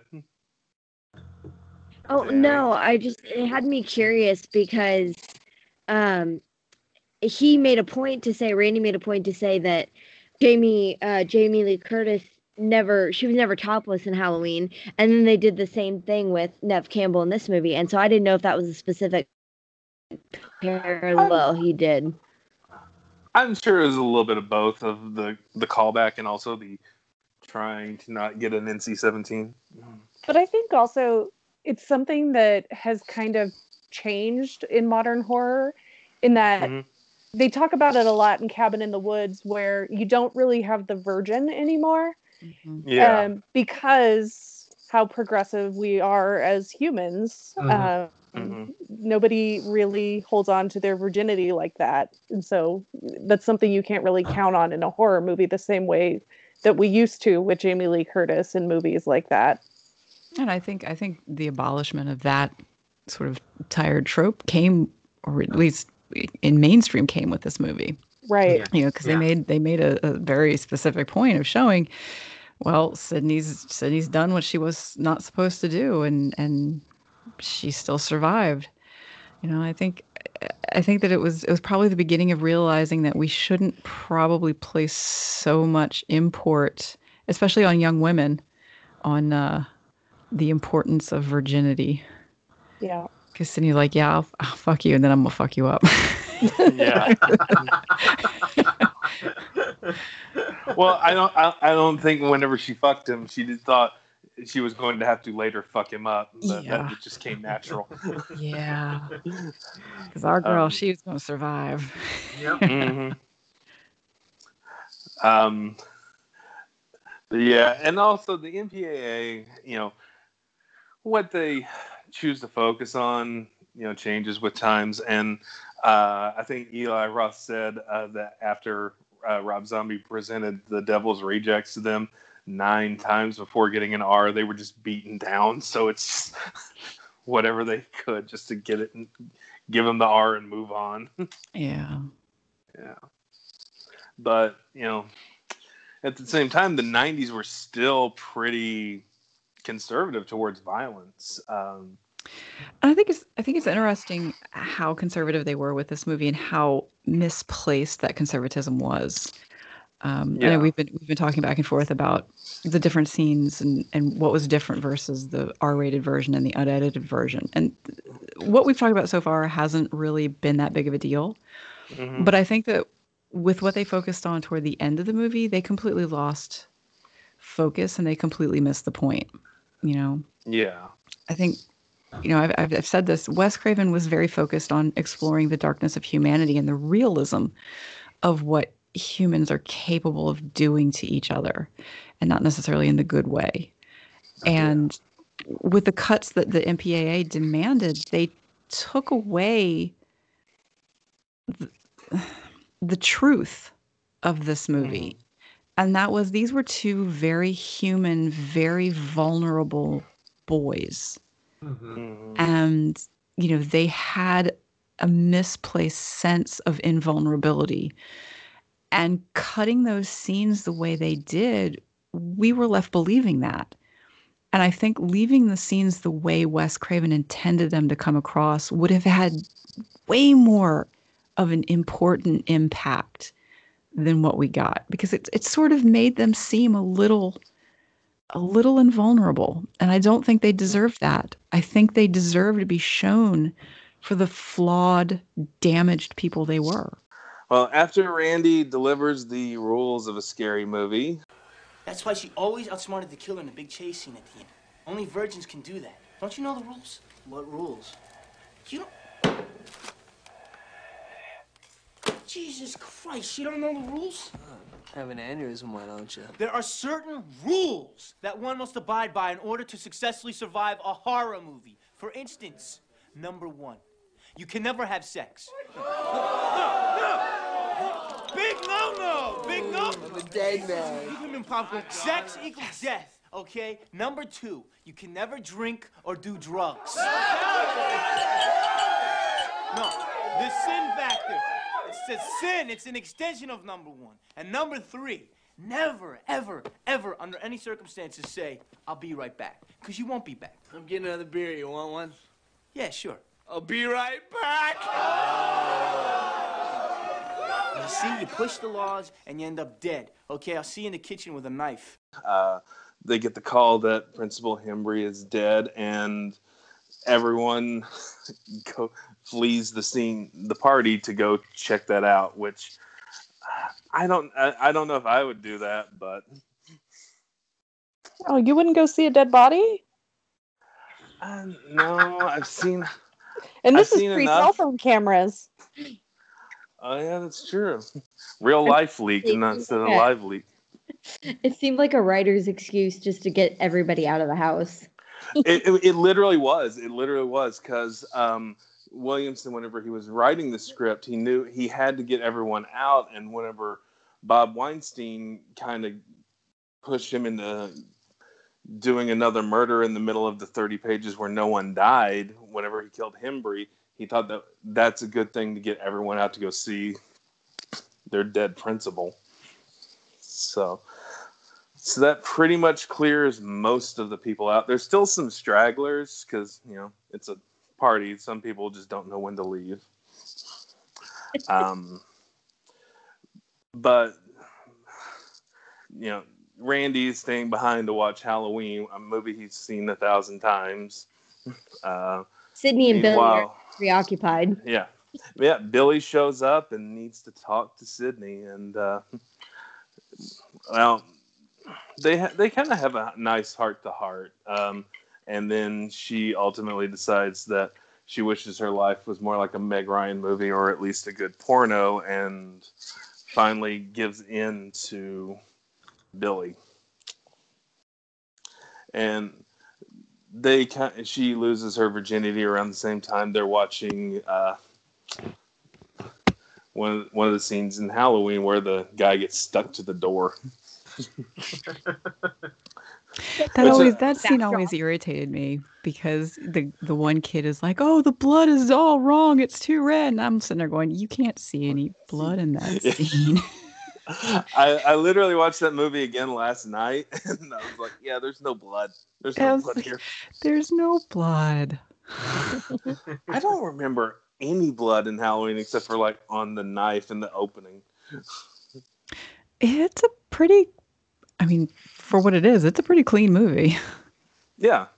And after sex, uh, Sidney is still kind of suspicious of Billy, which I think Sidney deep down really knew Billy was one of the killers. Like she just had that gut instinct. So naturally, what you do is sleep with the killer. Right? I know. I'm like, like Look, I- right, all- right after she's done, I'm like, why? What? Yeah. That was fun. By the way, you killed a bunch of people, right? Friends. It always made me wonder what was so bad about Billy's performance that she was like, you know, Yeah. I'm that- still not really Serial convinced. killers. you, you didn't quite prove your innocence, if you know what I mean. But we get the ultimate fake out where Ghostface shows up and stabs Billy, which uh, first time seeing it, that was a great fake out because you thought, oh, maybe, maybe Billy really wasn't the killer. Nope. That drove And the me- blood, the blood was a little too red. Yeah. that time the blood was a little too red. just- well, I, the first time you didn't pay attention that, or at least I didn't. Now on subsequent viewings, yeah, Question for you: That scene Yeah. where that you folks are just talking about, where he mentions that that Halloween scene about the blood not looking red enough, or what was it? What was the line again? It's all wrong. The blood's too red. So that was right before this, wasn't it? Yeah. It, it's all right there laid out. Yep. Mhm. yep. oh, Gotta pay God. It, yeah, I just it's two the, two together right now when you guys said that. I'm like, wait a minute. yeah. Well, I mean, it's the it's this scene, you know. Th- well, it's this script that made me think Kevin Williamson was a genius writer. It's most of the other things It's he everything did, else and- that made you realize he wasn't. yeah, it's it's the Bryan Singer role. You, you you you get lucky now and then and put out a masterpiece. True. Well, the the parallels were just absolutely brilliant because everything happened in sequence. They talk Yeah. about the blood, they talk about the rules of horror movies and how the virgin always has to live and be the final girl. And so as soon Yeah. as she loses her virginity, the killer comes in as her excuse, but at the same time, it's kind of nice. And what's brilliant about the movie is they sort of break that trope because mm-hmm. even though she lost her virginity, she's still the final girl. I mean, if you want to get specific, there is still a virgin who lives. Oh, Yeah. Yeah. Because my favorite line in the entire movie was, "I never thought I'd be so glad to be a virgin." Yeah. and you, Oh, and you know, for as tight and as and for as tight and as clever as the script is, you have to remember Williamson wrote this in like three days in like a fit of desperation because he was pretty close to homeless. Like he wasn't getting, you know, the jobs he was hoping for. Like this was like his hail mary, and it, it worked. Okay. Williamson wrote it in three days, but I am willing to bet bank that this lived with him for a very long time. He Oh, thought I would- about this a lot. I mean, we all think about dead teenagers a lot now. Yes, we do. Yes, yeah. I mean, this was such a love letter. This was something that, you know, he was like driving to places thinking about it and, you know, yeah. going to a pawn shop and thinking about it. yeah. Going to another pitch meeting for teaching Mrs. Tingle, thinking about it. Oh, God. Don't that was like talk about that. That was like his thesis script. Yeah. Yeah. Helen Mirren, man. How did he get Helen Mirren in that? Well, was that before Scream or after? After. After. That's how. Yeah. Well, and Because, that yeah. was that was before America knew Helen Mirren. That's true. Well, anyone that saw Caligula in the '80s knew her. And I, I knew her from Prime that. Suspect, so. John, you Yeah. never failed to miss an opportunity to bring up that movie. no, I don't. You saw Caligula? Wait, what's Caligula? Sorry, I gotta call movie. Bob's Burgers wherever I can. Oh. uh, don't worry, Caligula's not on the list because I can't justify it as a chick flick. Oh my gosh. Oh, thank God. Yeah, because that's the one reason keeping it away. All right, so Billy's stabbed, and Sidney uh, manages to escape by falling out of the window onto a boat, and then finds Tatum. Hey, I'm impressed she walked away from that because that Oh, scene God, every me too. time kills me. Yeah. Yeah, Because I'm always looking I- at it going, how did she not hit one of the seat backs? Yes, that's she may exactly. My my only thing is she's got so much adrenaline running through her. She, you know, it didn't matter what she fell on. She's she's gonna be going for a while. Also, they were they they were very lucky to get a dancer for that role, because Yes. some of the things that she's crawling through and, and jumping around, I'm like, Mm-mm. Even back then, my old bones would not have been able to get out that fast. I would have just been like, I've- kill me. Yeah, it's like this is just easier. It hurts more. The the knife will hurt less than running. So I quit. I'm, I'm Yeah. good. Uh, and then S- Sidney is the only is finds Tatum is and is the only person other than Stu kinda uh, that mourns the loss of Tatum because Dewey sure doesn't. Mm. But then again, Dewey never really has the opportunity because he's too he's too busy walking around with Gale. Yeah, and Dewey never finds his sister. I mean, I, I guess I never thought about that because they don't even address it Yeah, in the yeah. second movie. Mm-mm. Well, by the time uh, they find Sidney's dad's car, because uh, the movie is trying to make uh, Neil Prescott into the killer as a miss, you know, as the big red herring. Uh, and whenever he finds his car in the woods, they go off running to the house because you know he knows some, you know, the killer's in the area, whether it's Neil or at least someone framing Neil. Um, and Dewey investigates the house where, while Gale finds that probably my the one character I would have saved for the sequel, Kenny, uh, finds that he's been killed. I loved Kenny. I loved. I loved. I Kenny. loved Kenny, and I loved the banter between Kenny and Gale, and just like the little one-offs, like Jesus, Yeah. the camera. My name's not My Jesus. name's not Jesus. yeah. Yeah, W. Earl Brown, who plays Kenny, uh, he's just one of the great character actors. Uh, he is. been in a lot of stuff. I mean, he was Warren in There's Something About Mary. yeah, that blew me away. I was like, what? hmm Okay. Yeah. But yeah, it, Great. He, he was really good comic relief in this, and just they had a really great rapport. I mean, I know she was Yeah. supposed to be the big ass in this, but back and forth between them was great. Oh yeah, and he he's got great uh, facial expressions. Like whenever she talks about you know saving a man's life and what it can do for her book sales, and he just he just goes from smiling to oh. I know he, he's like, oh, there's a moment of humanity in Gale, and he's like, damn, Uh, it's gone. it's gone. Which we didn't talk about one of my favorite uh, scenes right before that. Uh, Sidney stalking, uh, uh, Gale stalk, stalking Sidney at the police uh, station, and then getting her lights punched out by. Which, as much as I love Courteney Cox, yeah, I mean that that scene is so satisfying. Yeah. And she was so at this point, she did it too. she was what?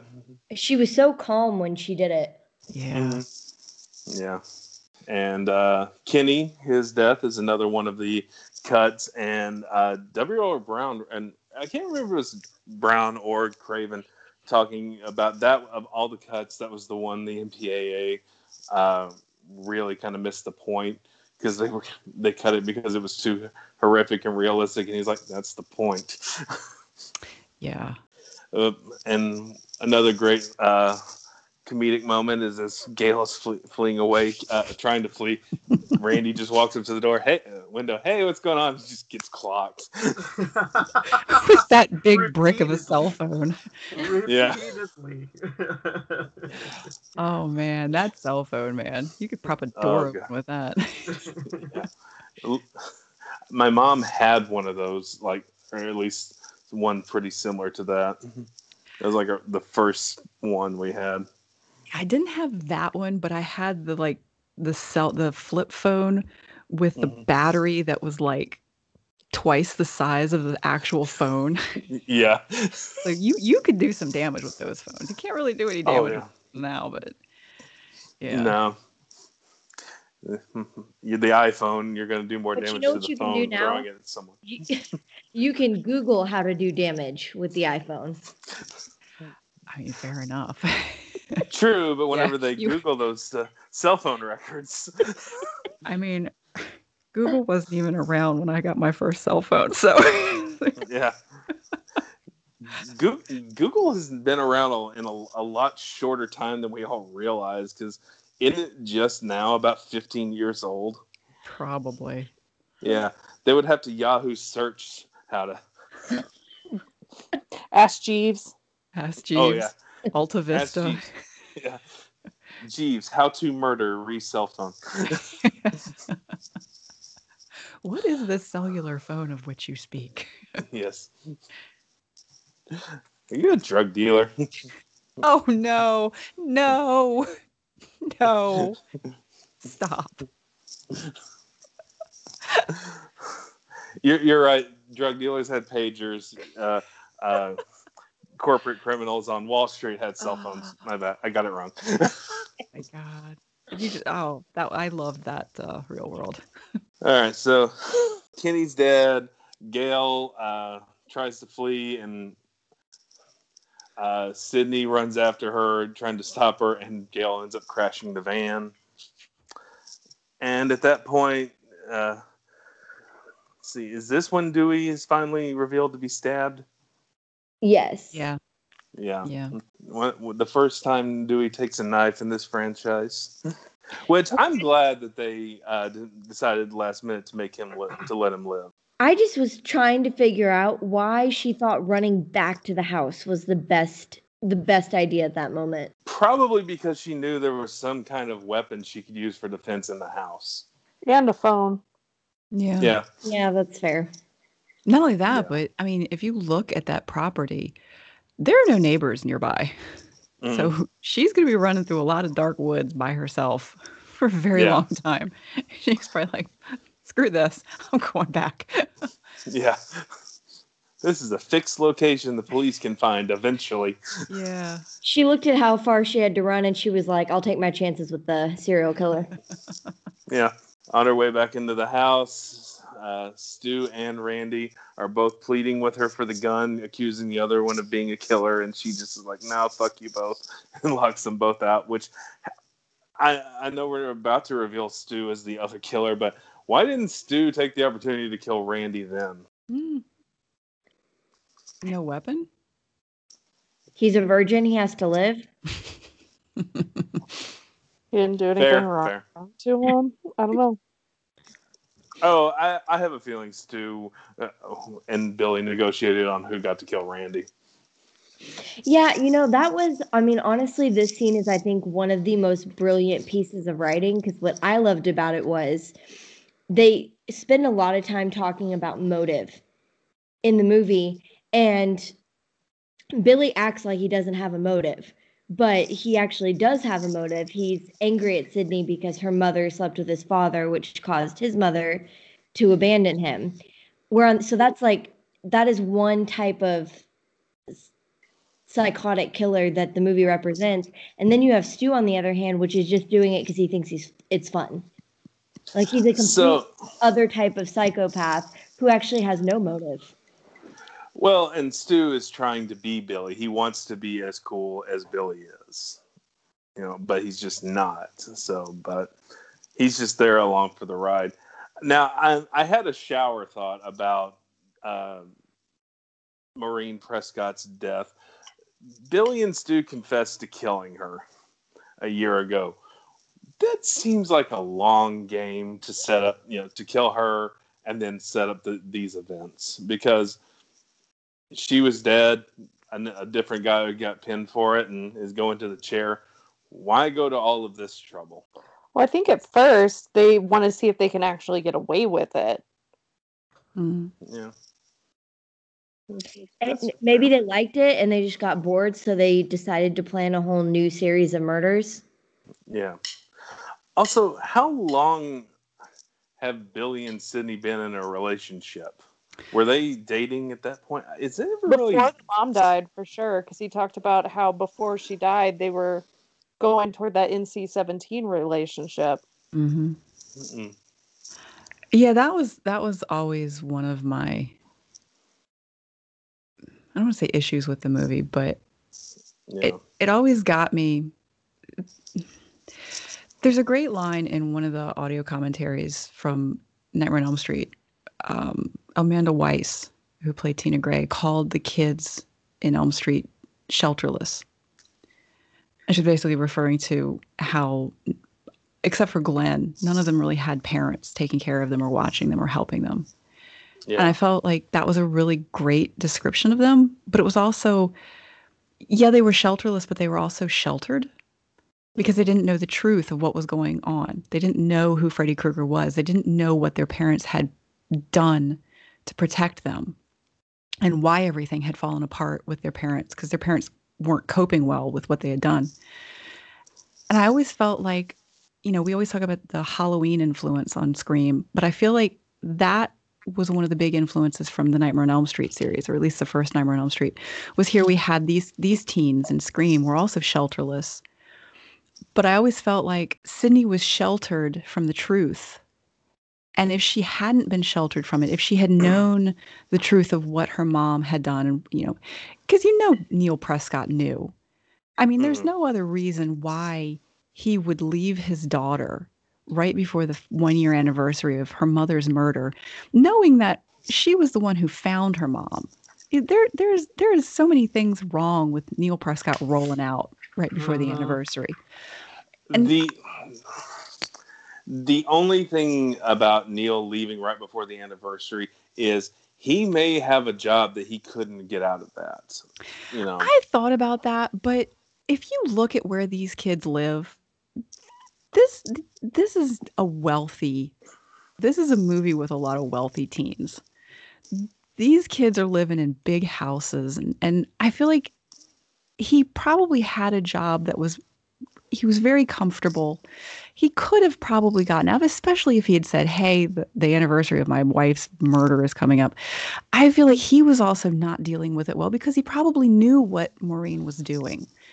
And keeping that information from Sidney left her ill prepared to deal with the fact that Billy knew. Billy knew what mm-hmm. his mom, why his mom left. And so I feel like this was probably a long, a much longer, long game than we realized. Yeah, he waited a year to to reveal all this, but he was probably playing this even before. I mean, I wouldn't be surprised if he started dating Sidney when he found out that Maureen Prescott was the reason that his mom left. Yeah, because there's nothing to say how long between that affair and him and Stu murdering Sidney's mom. And I even questioned whether or not, I mean, the movie doesn't say anything to this effect, but whether or not Billy and Stu actually did something to lure her father out and it had nothing to do with his job. That could be too. Yeah. Just a theory. Just- well, Yeah. especially when you, you learn that he didn't even make it out of town. Yeah. Yeah. So really, Billy and Stu are a lot smarter than we're giving them credit. Billy, maybe. I was gonna say Billy's Yeah. the brains Yeah. behind it all. Yeah, Stu was just going along for the ride. It's fun. Yeah. Okay, Stu. Yeah. Calm down there. Anyway. and we get the the the scene in the kitchen where uh, Billy and Stu are terrorizing Neve is also one of my favorites, uh, just because at that point it shows what good actors both of them are because they, you know, they've been kind of playing dumb fun and just kind of the you know the boyfriend at that at that point. But this time they get to turn on the sinister edge, and I I really like that. I mean, I don't know how y'all feel. Matthew Lillard's uh, uh, extemporaneous lines throughout that scene just still make me laugh a ridiculous amount. Yeah, I he's will- the best part of those scenes. Yeah. hmm And like you- like Bond villains, they lay out the plan that they're going to that they that they have her dad, uh, which reveals what Randy knew all along that he's going to show up at the last minute in the in the final reel. You know, he doesn't have his not eyes quite, gouged yeah, out. not quite the same way he predicted. No, but he but he called that you know he would show up at the last minute. yeah. and the plan is to kill Sidney, make it look like her dad committed suicide, and then they would get to be the victims that lived. And they start stabbing each other, not realizing how much that shit hurts. Yeah. And this is where I had the biggest problem with the MPAA's edits. Yeah. Because, and I think Craven agreed with you because, you know, he was trying to make the point that this is horrific what they're doing, and it kind of took some of the my brain's fried, but uh, lack, you know, lack for lack of a better word, humanity out of it. Yeah, I mean, it, it, it, it made them seem invulnerable. Although I, I always love the fact that you can tell that they're starting to slow down.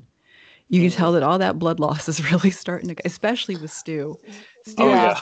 he just doesn't know what the hell's going on because Billy stabbed. I mean, you don't see it, mm-hmm. but Billy stabbed him like what five or six times in the scene Yeah. cut, mm-hmm. and he was And he he, was like going hard at it too. Yeah, and he and he calls Billy out. It's like I'm feeling a little woozy here. Yeah, like I'm dying here, man. Well, and before they can shoot Sidney, they discover the gun is missing, and Gale has shown up to save the day, only to be thwarted by the fact that the safety was on. Boo. Ooh. but but by that point, um, Sidney disappears, and he kind of turns the table on turns the table on them a little bit, leading to my favorite exchange between her and Stu. Whenever she asks what his motives, are, peer pressure. Yeah, Yeah, far I too like sensitive. yeah. Well, and preceded by my other favorite line: "Fucking hit me with the phone, dick." I still yell that sometimes. Yeah. But at that point, Uh, Sidney shows up, uh, kind of takes Billy out, and then Stu comes back and gets his head crushed by a television. To which Matthew Lillard is still saying he he might be able to show up in Stu Five because in, in Stu Five, wow, Scream Five, because he's like, I don't know if I really died. I'm like, you got electrocuted. Yeah. It's always that noise that you hear right as he's dying. He's like, "Ugh." Yeah, Yeah. like, Dude be dead. You're, He'd be dead. You'd be dead. I always love that as as Sidney is pushing the TV over on him, mm-hmm. it's it's Jamie Lee Curtis as Laurie Strode holding the knife. So as the TV is dropping, it looks like she's ready to stab him in the head. yeah. It's like even this stuff that's just like incidental is just like as, like meticulously planned, and it's just so great. And at once Stu is dispatched, uh, she check Randy pops back up, alive and thankful to be a virgin. Uh, Best line in the whole movie. yeah. And Stu pops up, and finally, uh, not Stu, uh, Billy pops back up, and Sidney finally takes him out for good. And uh, then we get to the very end where Dewey's being taken to the hospital, so we find out Dewey's alive, and Gale Weathers getting to give her final eyewitness uh, report, and credits roll. I loved that Gale Gale was the other final girl. And she's Mhm. the antithesis of what a final girl is supposed to be. And I love that she never once strayed from being the opportunistic person that she was from start to finish. She never changed from that. And she still was the one of the final girls. I always love that. Also, Courteney Cox. yes and that's something that you know i know we're not discussing the sequels on this episode on this episode but um she carries that throughout the entire series i mean it's just who Mhm. she is she you know deep down she is a good person but at the same time she is who she is Yeah. Yeah. I mean, it was it was so I love the exchange between Sidney and Gale after Sidney's punched her and it's the next morning. And Sidney's been Yeah. thinking about all this and she wants to talk about something with Gale. And she Mhm. says, You owe me. And Gale's Gale's like, I owe you shit. And then Sidney says, You owe my mother. Mhm. And Yeah. you see that moment where e- even though she might not want to, she very begrudgingly accepts, yes, I do. Yeah. And so she she gives Sidney that moment because she knows she's about to become very famous Mm. because of this book. there's this part of me that wishes they had made a real book they they actually sold the um the books that they created for the movies. They sold them autographed by some of the cast. really Yeah, for a lot of money. yeah um, but they had the Woodsboro murders. Um, they did a copy of Sidney's book from Scream Four, and I think one of the other books that that Gale was supposed to have written. Um, autographed, and Neve Campbell and Courteney Cox and David Arquette had autographed them. nice That's awesome. Yeah. Yeah. So, um, I guess we're gonna ask the obvious question: um, Did we survive Scream? Um, let's go, Mark, this time.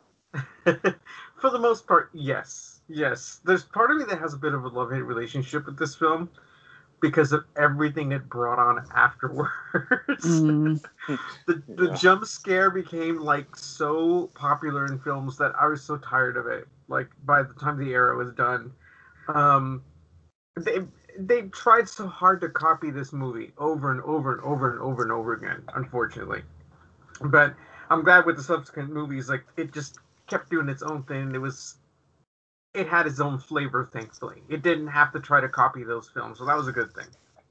Um, and I'm looking forward to the new one. Actually, I, I've actually, I honestly lost track a little bit of where we last left that, and I don't even remember if I saw the last movie or not, which is kind of sad. So, I did, but I don't I- remember it. If it's any consolation. okay, so maybe that's that's the problem. But, but, but, yeah, I. But I love, again, I love that Wes Craven got all this love heaped on him again. I mean, it's like he restarted this era of horror, and so many people flocked to them and went back and looked at everything that came before as well too. Not only his work but just the whole genre in general you know the big movies and everything. So um yeah i love that it loved itself. I love how it ends up becoming so meta especially in the next film. We see a lot more of that. So yeah I, I'll, I'll i'll be positive about it and say that I saw it. Uh, Mindy. Drag those feet, Mark. Yeah. Um, yeah, this this movie remains one of my favorite horror movies. It just has a soft place in my heart. Um, it just I can quote it left and right, and nothing will top it. But also, it it did so much for the horror industry following it, and so it moved us away from just a lot of the schlock that we were getting in the '90s. And so I have to at least thank it for that. And yeah, the jump scare sucks. I, I will absolutely give you that. Uh, but we've gotten some really great horror out of the 2000s and the 2010s. And even now, I would argue that it's it's led us to some great things as a result. Yeah. All right, Karen, we know you didn't survive, but try to be gentle. Yeah, I I make no secret of the fact I love this movie. I I fell in love with it the min- minute I saw it. Um, my friend and I we drove around like for an hour after we saw this movie, just quoting it back to each other. It's it's so quotable. It's so memorable. It it's so reverential. It you can tell that everyone involved in it, the writer the director the, the people behind the scenes they love horror movies and that comes through. And it's so great to see people finally getting their due you know wes craven and john carpenter and you know the tributes back to hitchcock. And it just ah this movie makes my heart so happy All right, Sammie. Uh, yes, I absolutely survived. Um, this is this is also one of my favorite horror movies. I am not a fan of the jump scare, and I, you know, honestly, I that's what I liked about this movie. I didn't feel like it had a lot of jump scares, and I'm way more a fan of the psychological thrillers. That's what I love about Blair Witch Project because it wasn't about the jump scares. It was about it was more about what you didn't see and I I like the psychological aspect of this, and I just think the way that they blended comedy and horror was it was perfect. It was kind of like a blueprint for how it should be done because you know a lot of you look at a lot of the horror movies that are trying to blend them lean way more heavily on the comedy aspect whereas this movie in the moments that were supposed to be horror they actually leaned into that and and it was um it was kind of a, a perfect psychological thriller at the same time as having these moments of kind of like a comedic breath All right, my turn.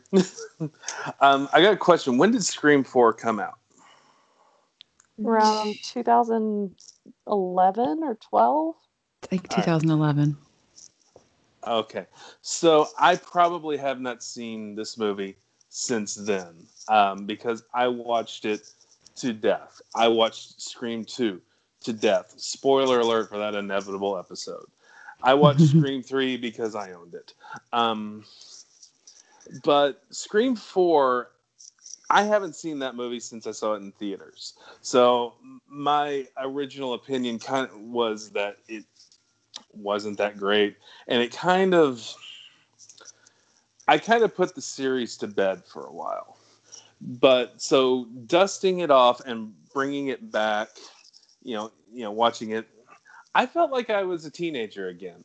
I hmm. forgot how good this movie is, and I, even though this movie is burned into my brain, I've seen it so many times. Like I didn't have to take a lot of notes for this film to remember what happened because I'm just like, yeah, this person died, then this happened, and this happened.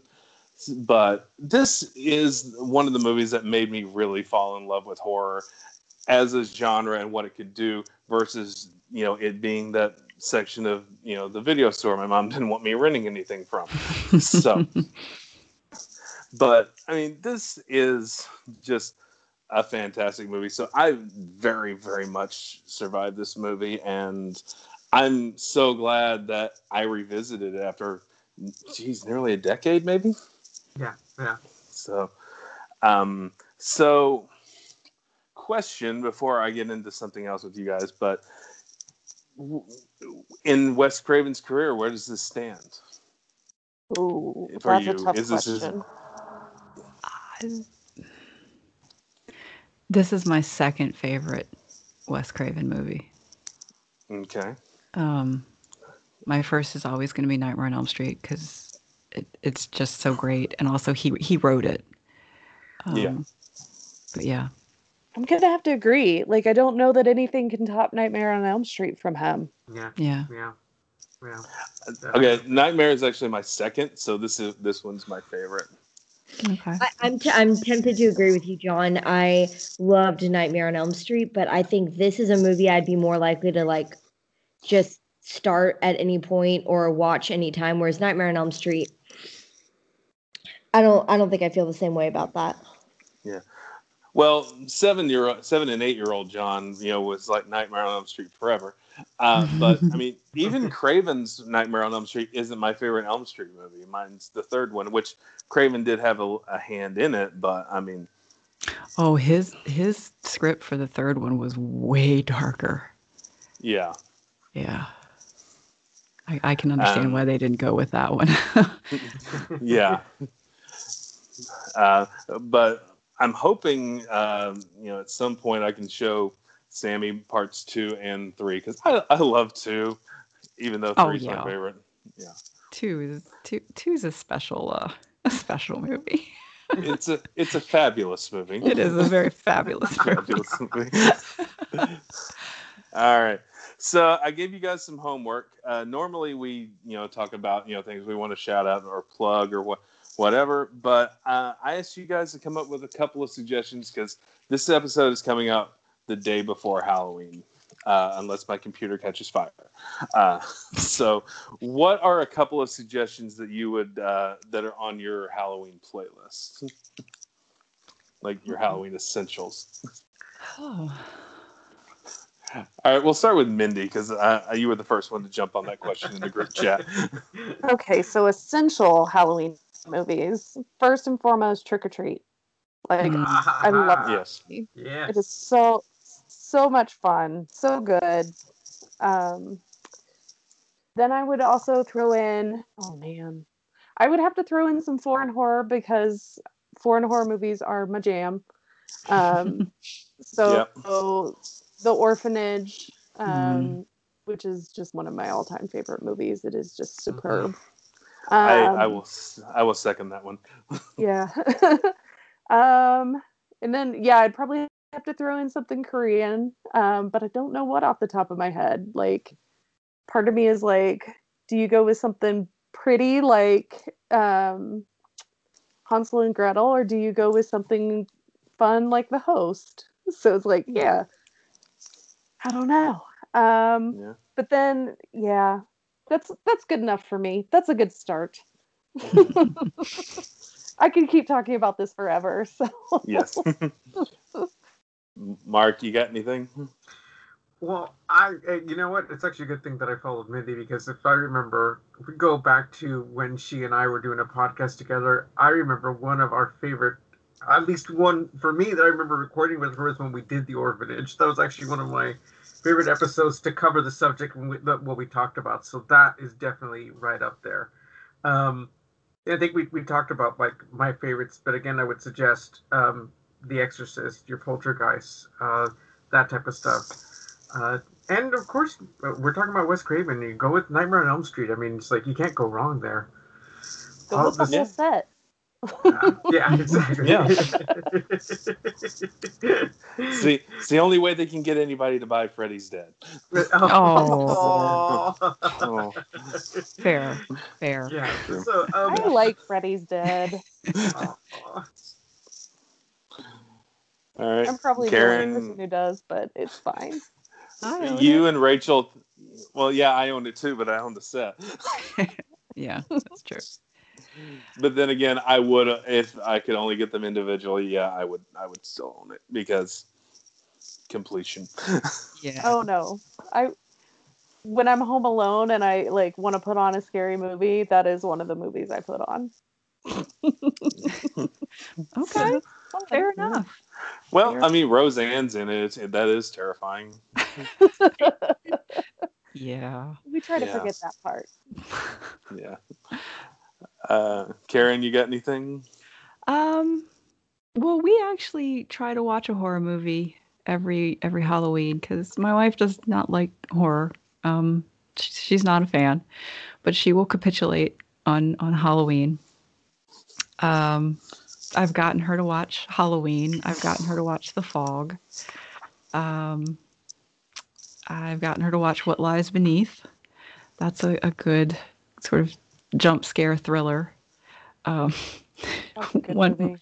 one year she picked Hocus Pocus because she just wasn't feeling the uh, the horror movie vibe. Um, but yeah, I mean, I always go for the classics. I I love Exorcist and Poltergeist and you know all the all the. I, one of my favorite non-traditional Wes Craven movies is The People Under the Stairs. Oh my god, I love that movie. I love that movie. It is if if I had to pick a Wes Craven movie that wasn't Scream or wasn't Nightmare on Elm Street, it, People Under the Stairs would be my next pick. Um, it's just so crazy and so bizarre, but also incredibly grounded in what was going on you know the the political uh, climate and the, the the financial climate. And it, it, Craven was so smart and he could bring so many different facets of reality into even the most absurdist movies. And People Under the Stairs is absolutely absurdist.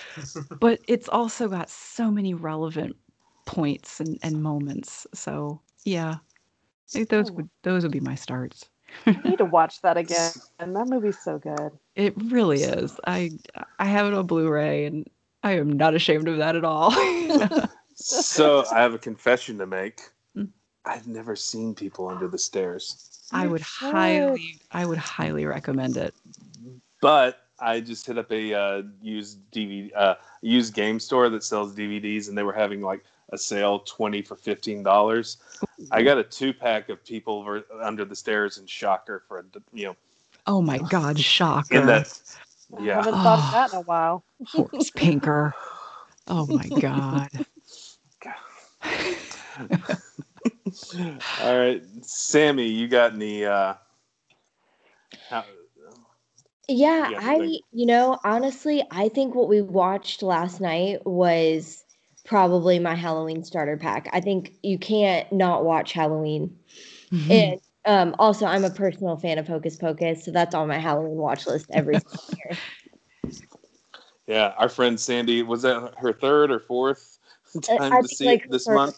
Time to see it this, which I can do the same thing at Halloween. Like that's that's just a classic to me. You know they're getting ready to reunite. Yes. Okay, Oh, we are we are well aware. good, good, We have been made very well aware. good. As you should. yes. All right. So for me, I'm gonna do. Um, I'm gonna go classic, and I'm gonna go TV a little bit. Uh, I do think that uh, you know it's the Great Pumpkin. Charlie Brown is essential, Yeah. but I'm gonna throw out a controversial statement. I think the Garfield Halloween Adventure is better. Oh, that was a good one. Ooh. I haven't thought about that in a long time, but that was better. here. yeah, that was. good. Um, Rebekah McKendry, who hosts uh, Nightmare University and All the Colors of the Dark, uh, she posted about it. I think last Halloween, and it's on YouTube. And I Oh. watched it, and I was like, "This, this kind of is better than Charlie Brown." Um, also, you know, we just watched Trick or Treat, and you know, Billy's line of Charlie Brown's an asshole. But in addition to that, and like you know some of the Simpsons Treehouse uh, horror episodes, like especially the one with the shinning. Yeah. Um, exactly. but- oh, oh. at this at this time of year, I also think about you know watching the Universal monster movies, like the original mm-hmm. Frankenstein, Bride of Frankenstein. I Dracula. currently have Creature from the Black Lagoon on my DVR. Nice.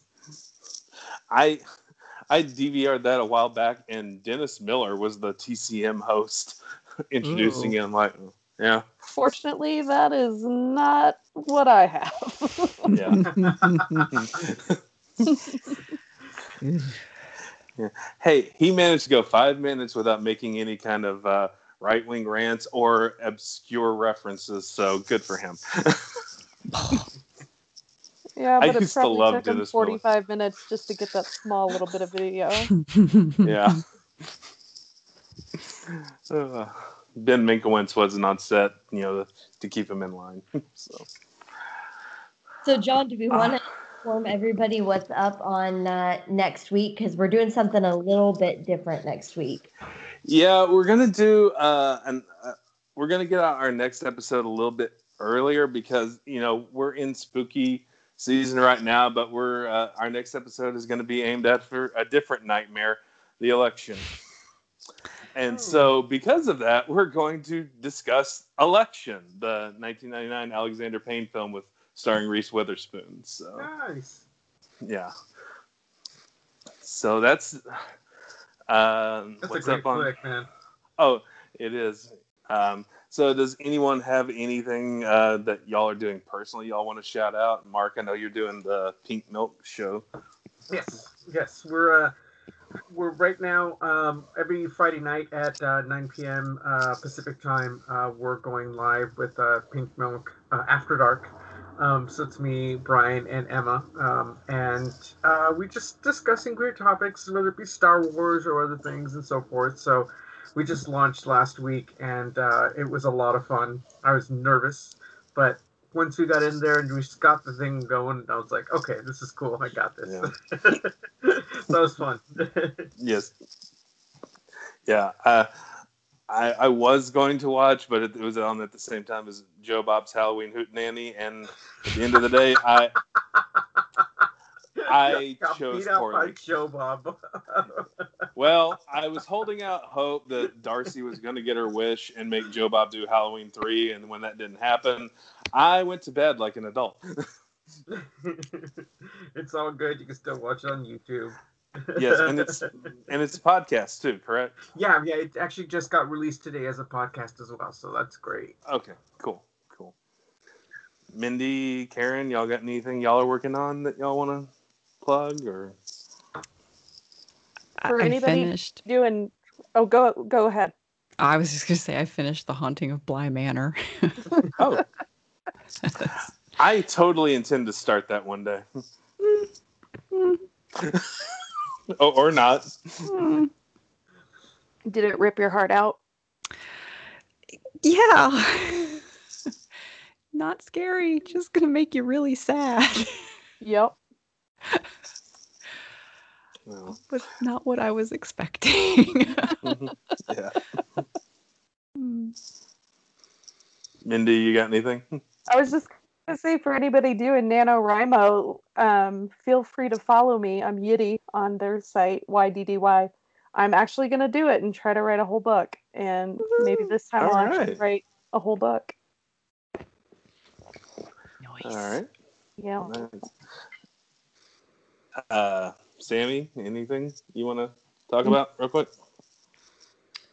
Nope, I'm good. All right. um, and I actually managed to watch a non-horror movie. Uh, I told Mark about it, but I um, caught up with the most recent Pedro Almodovar film, uh, Pain and Glory. Um, oh.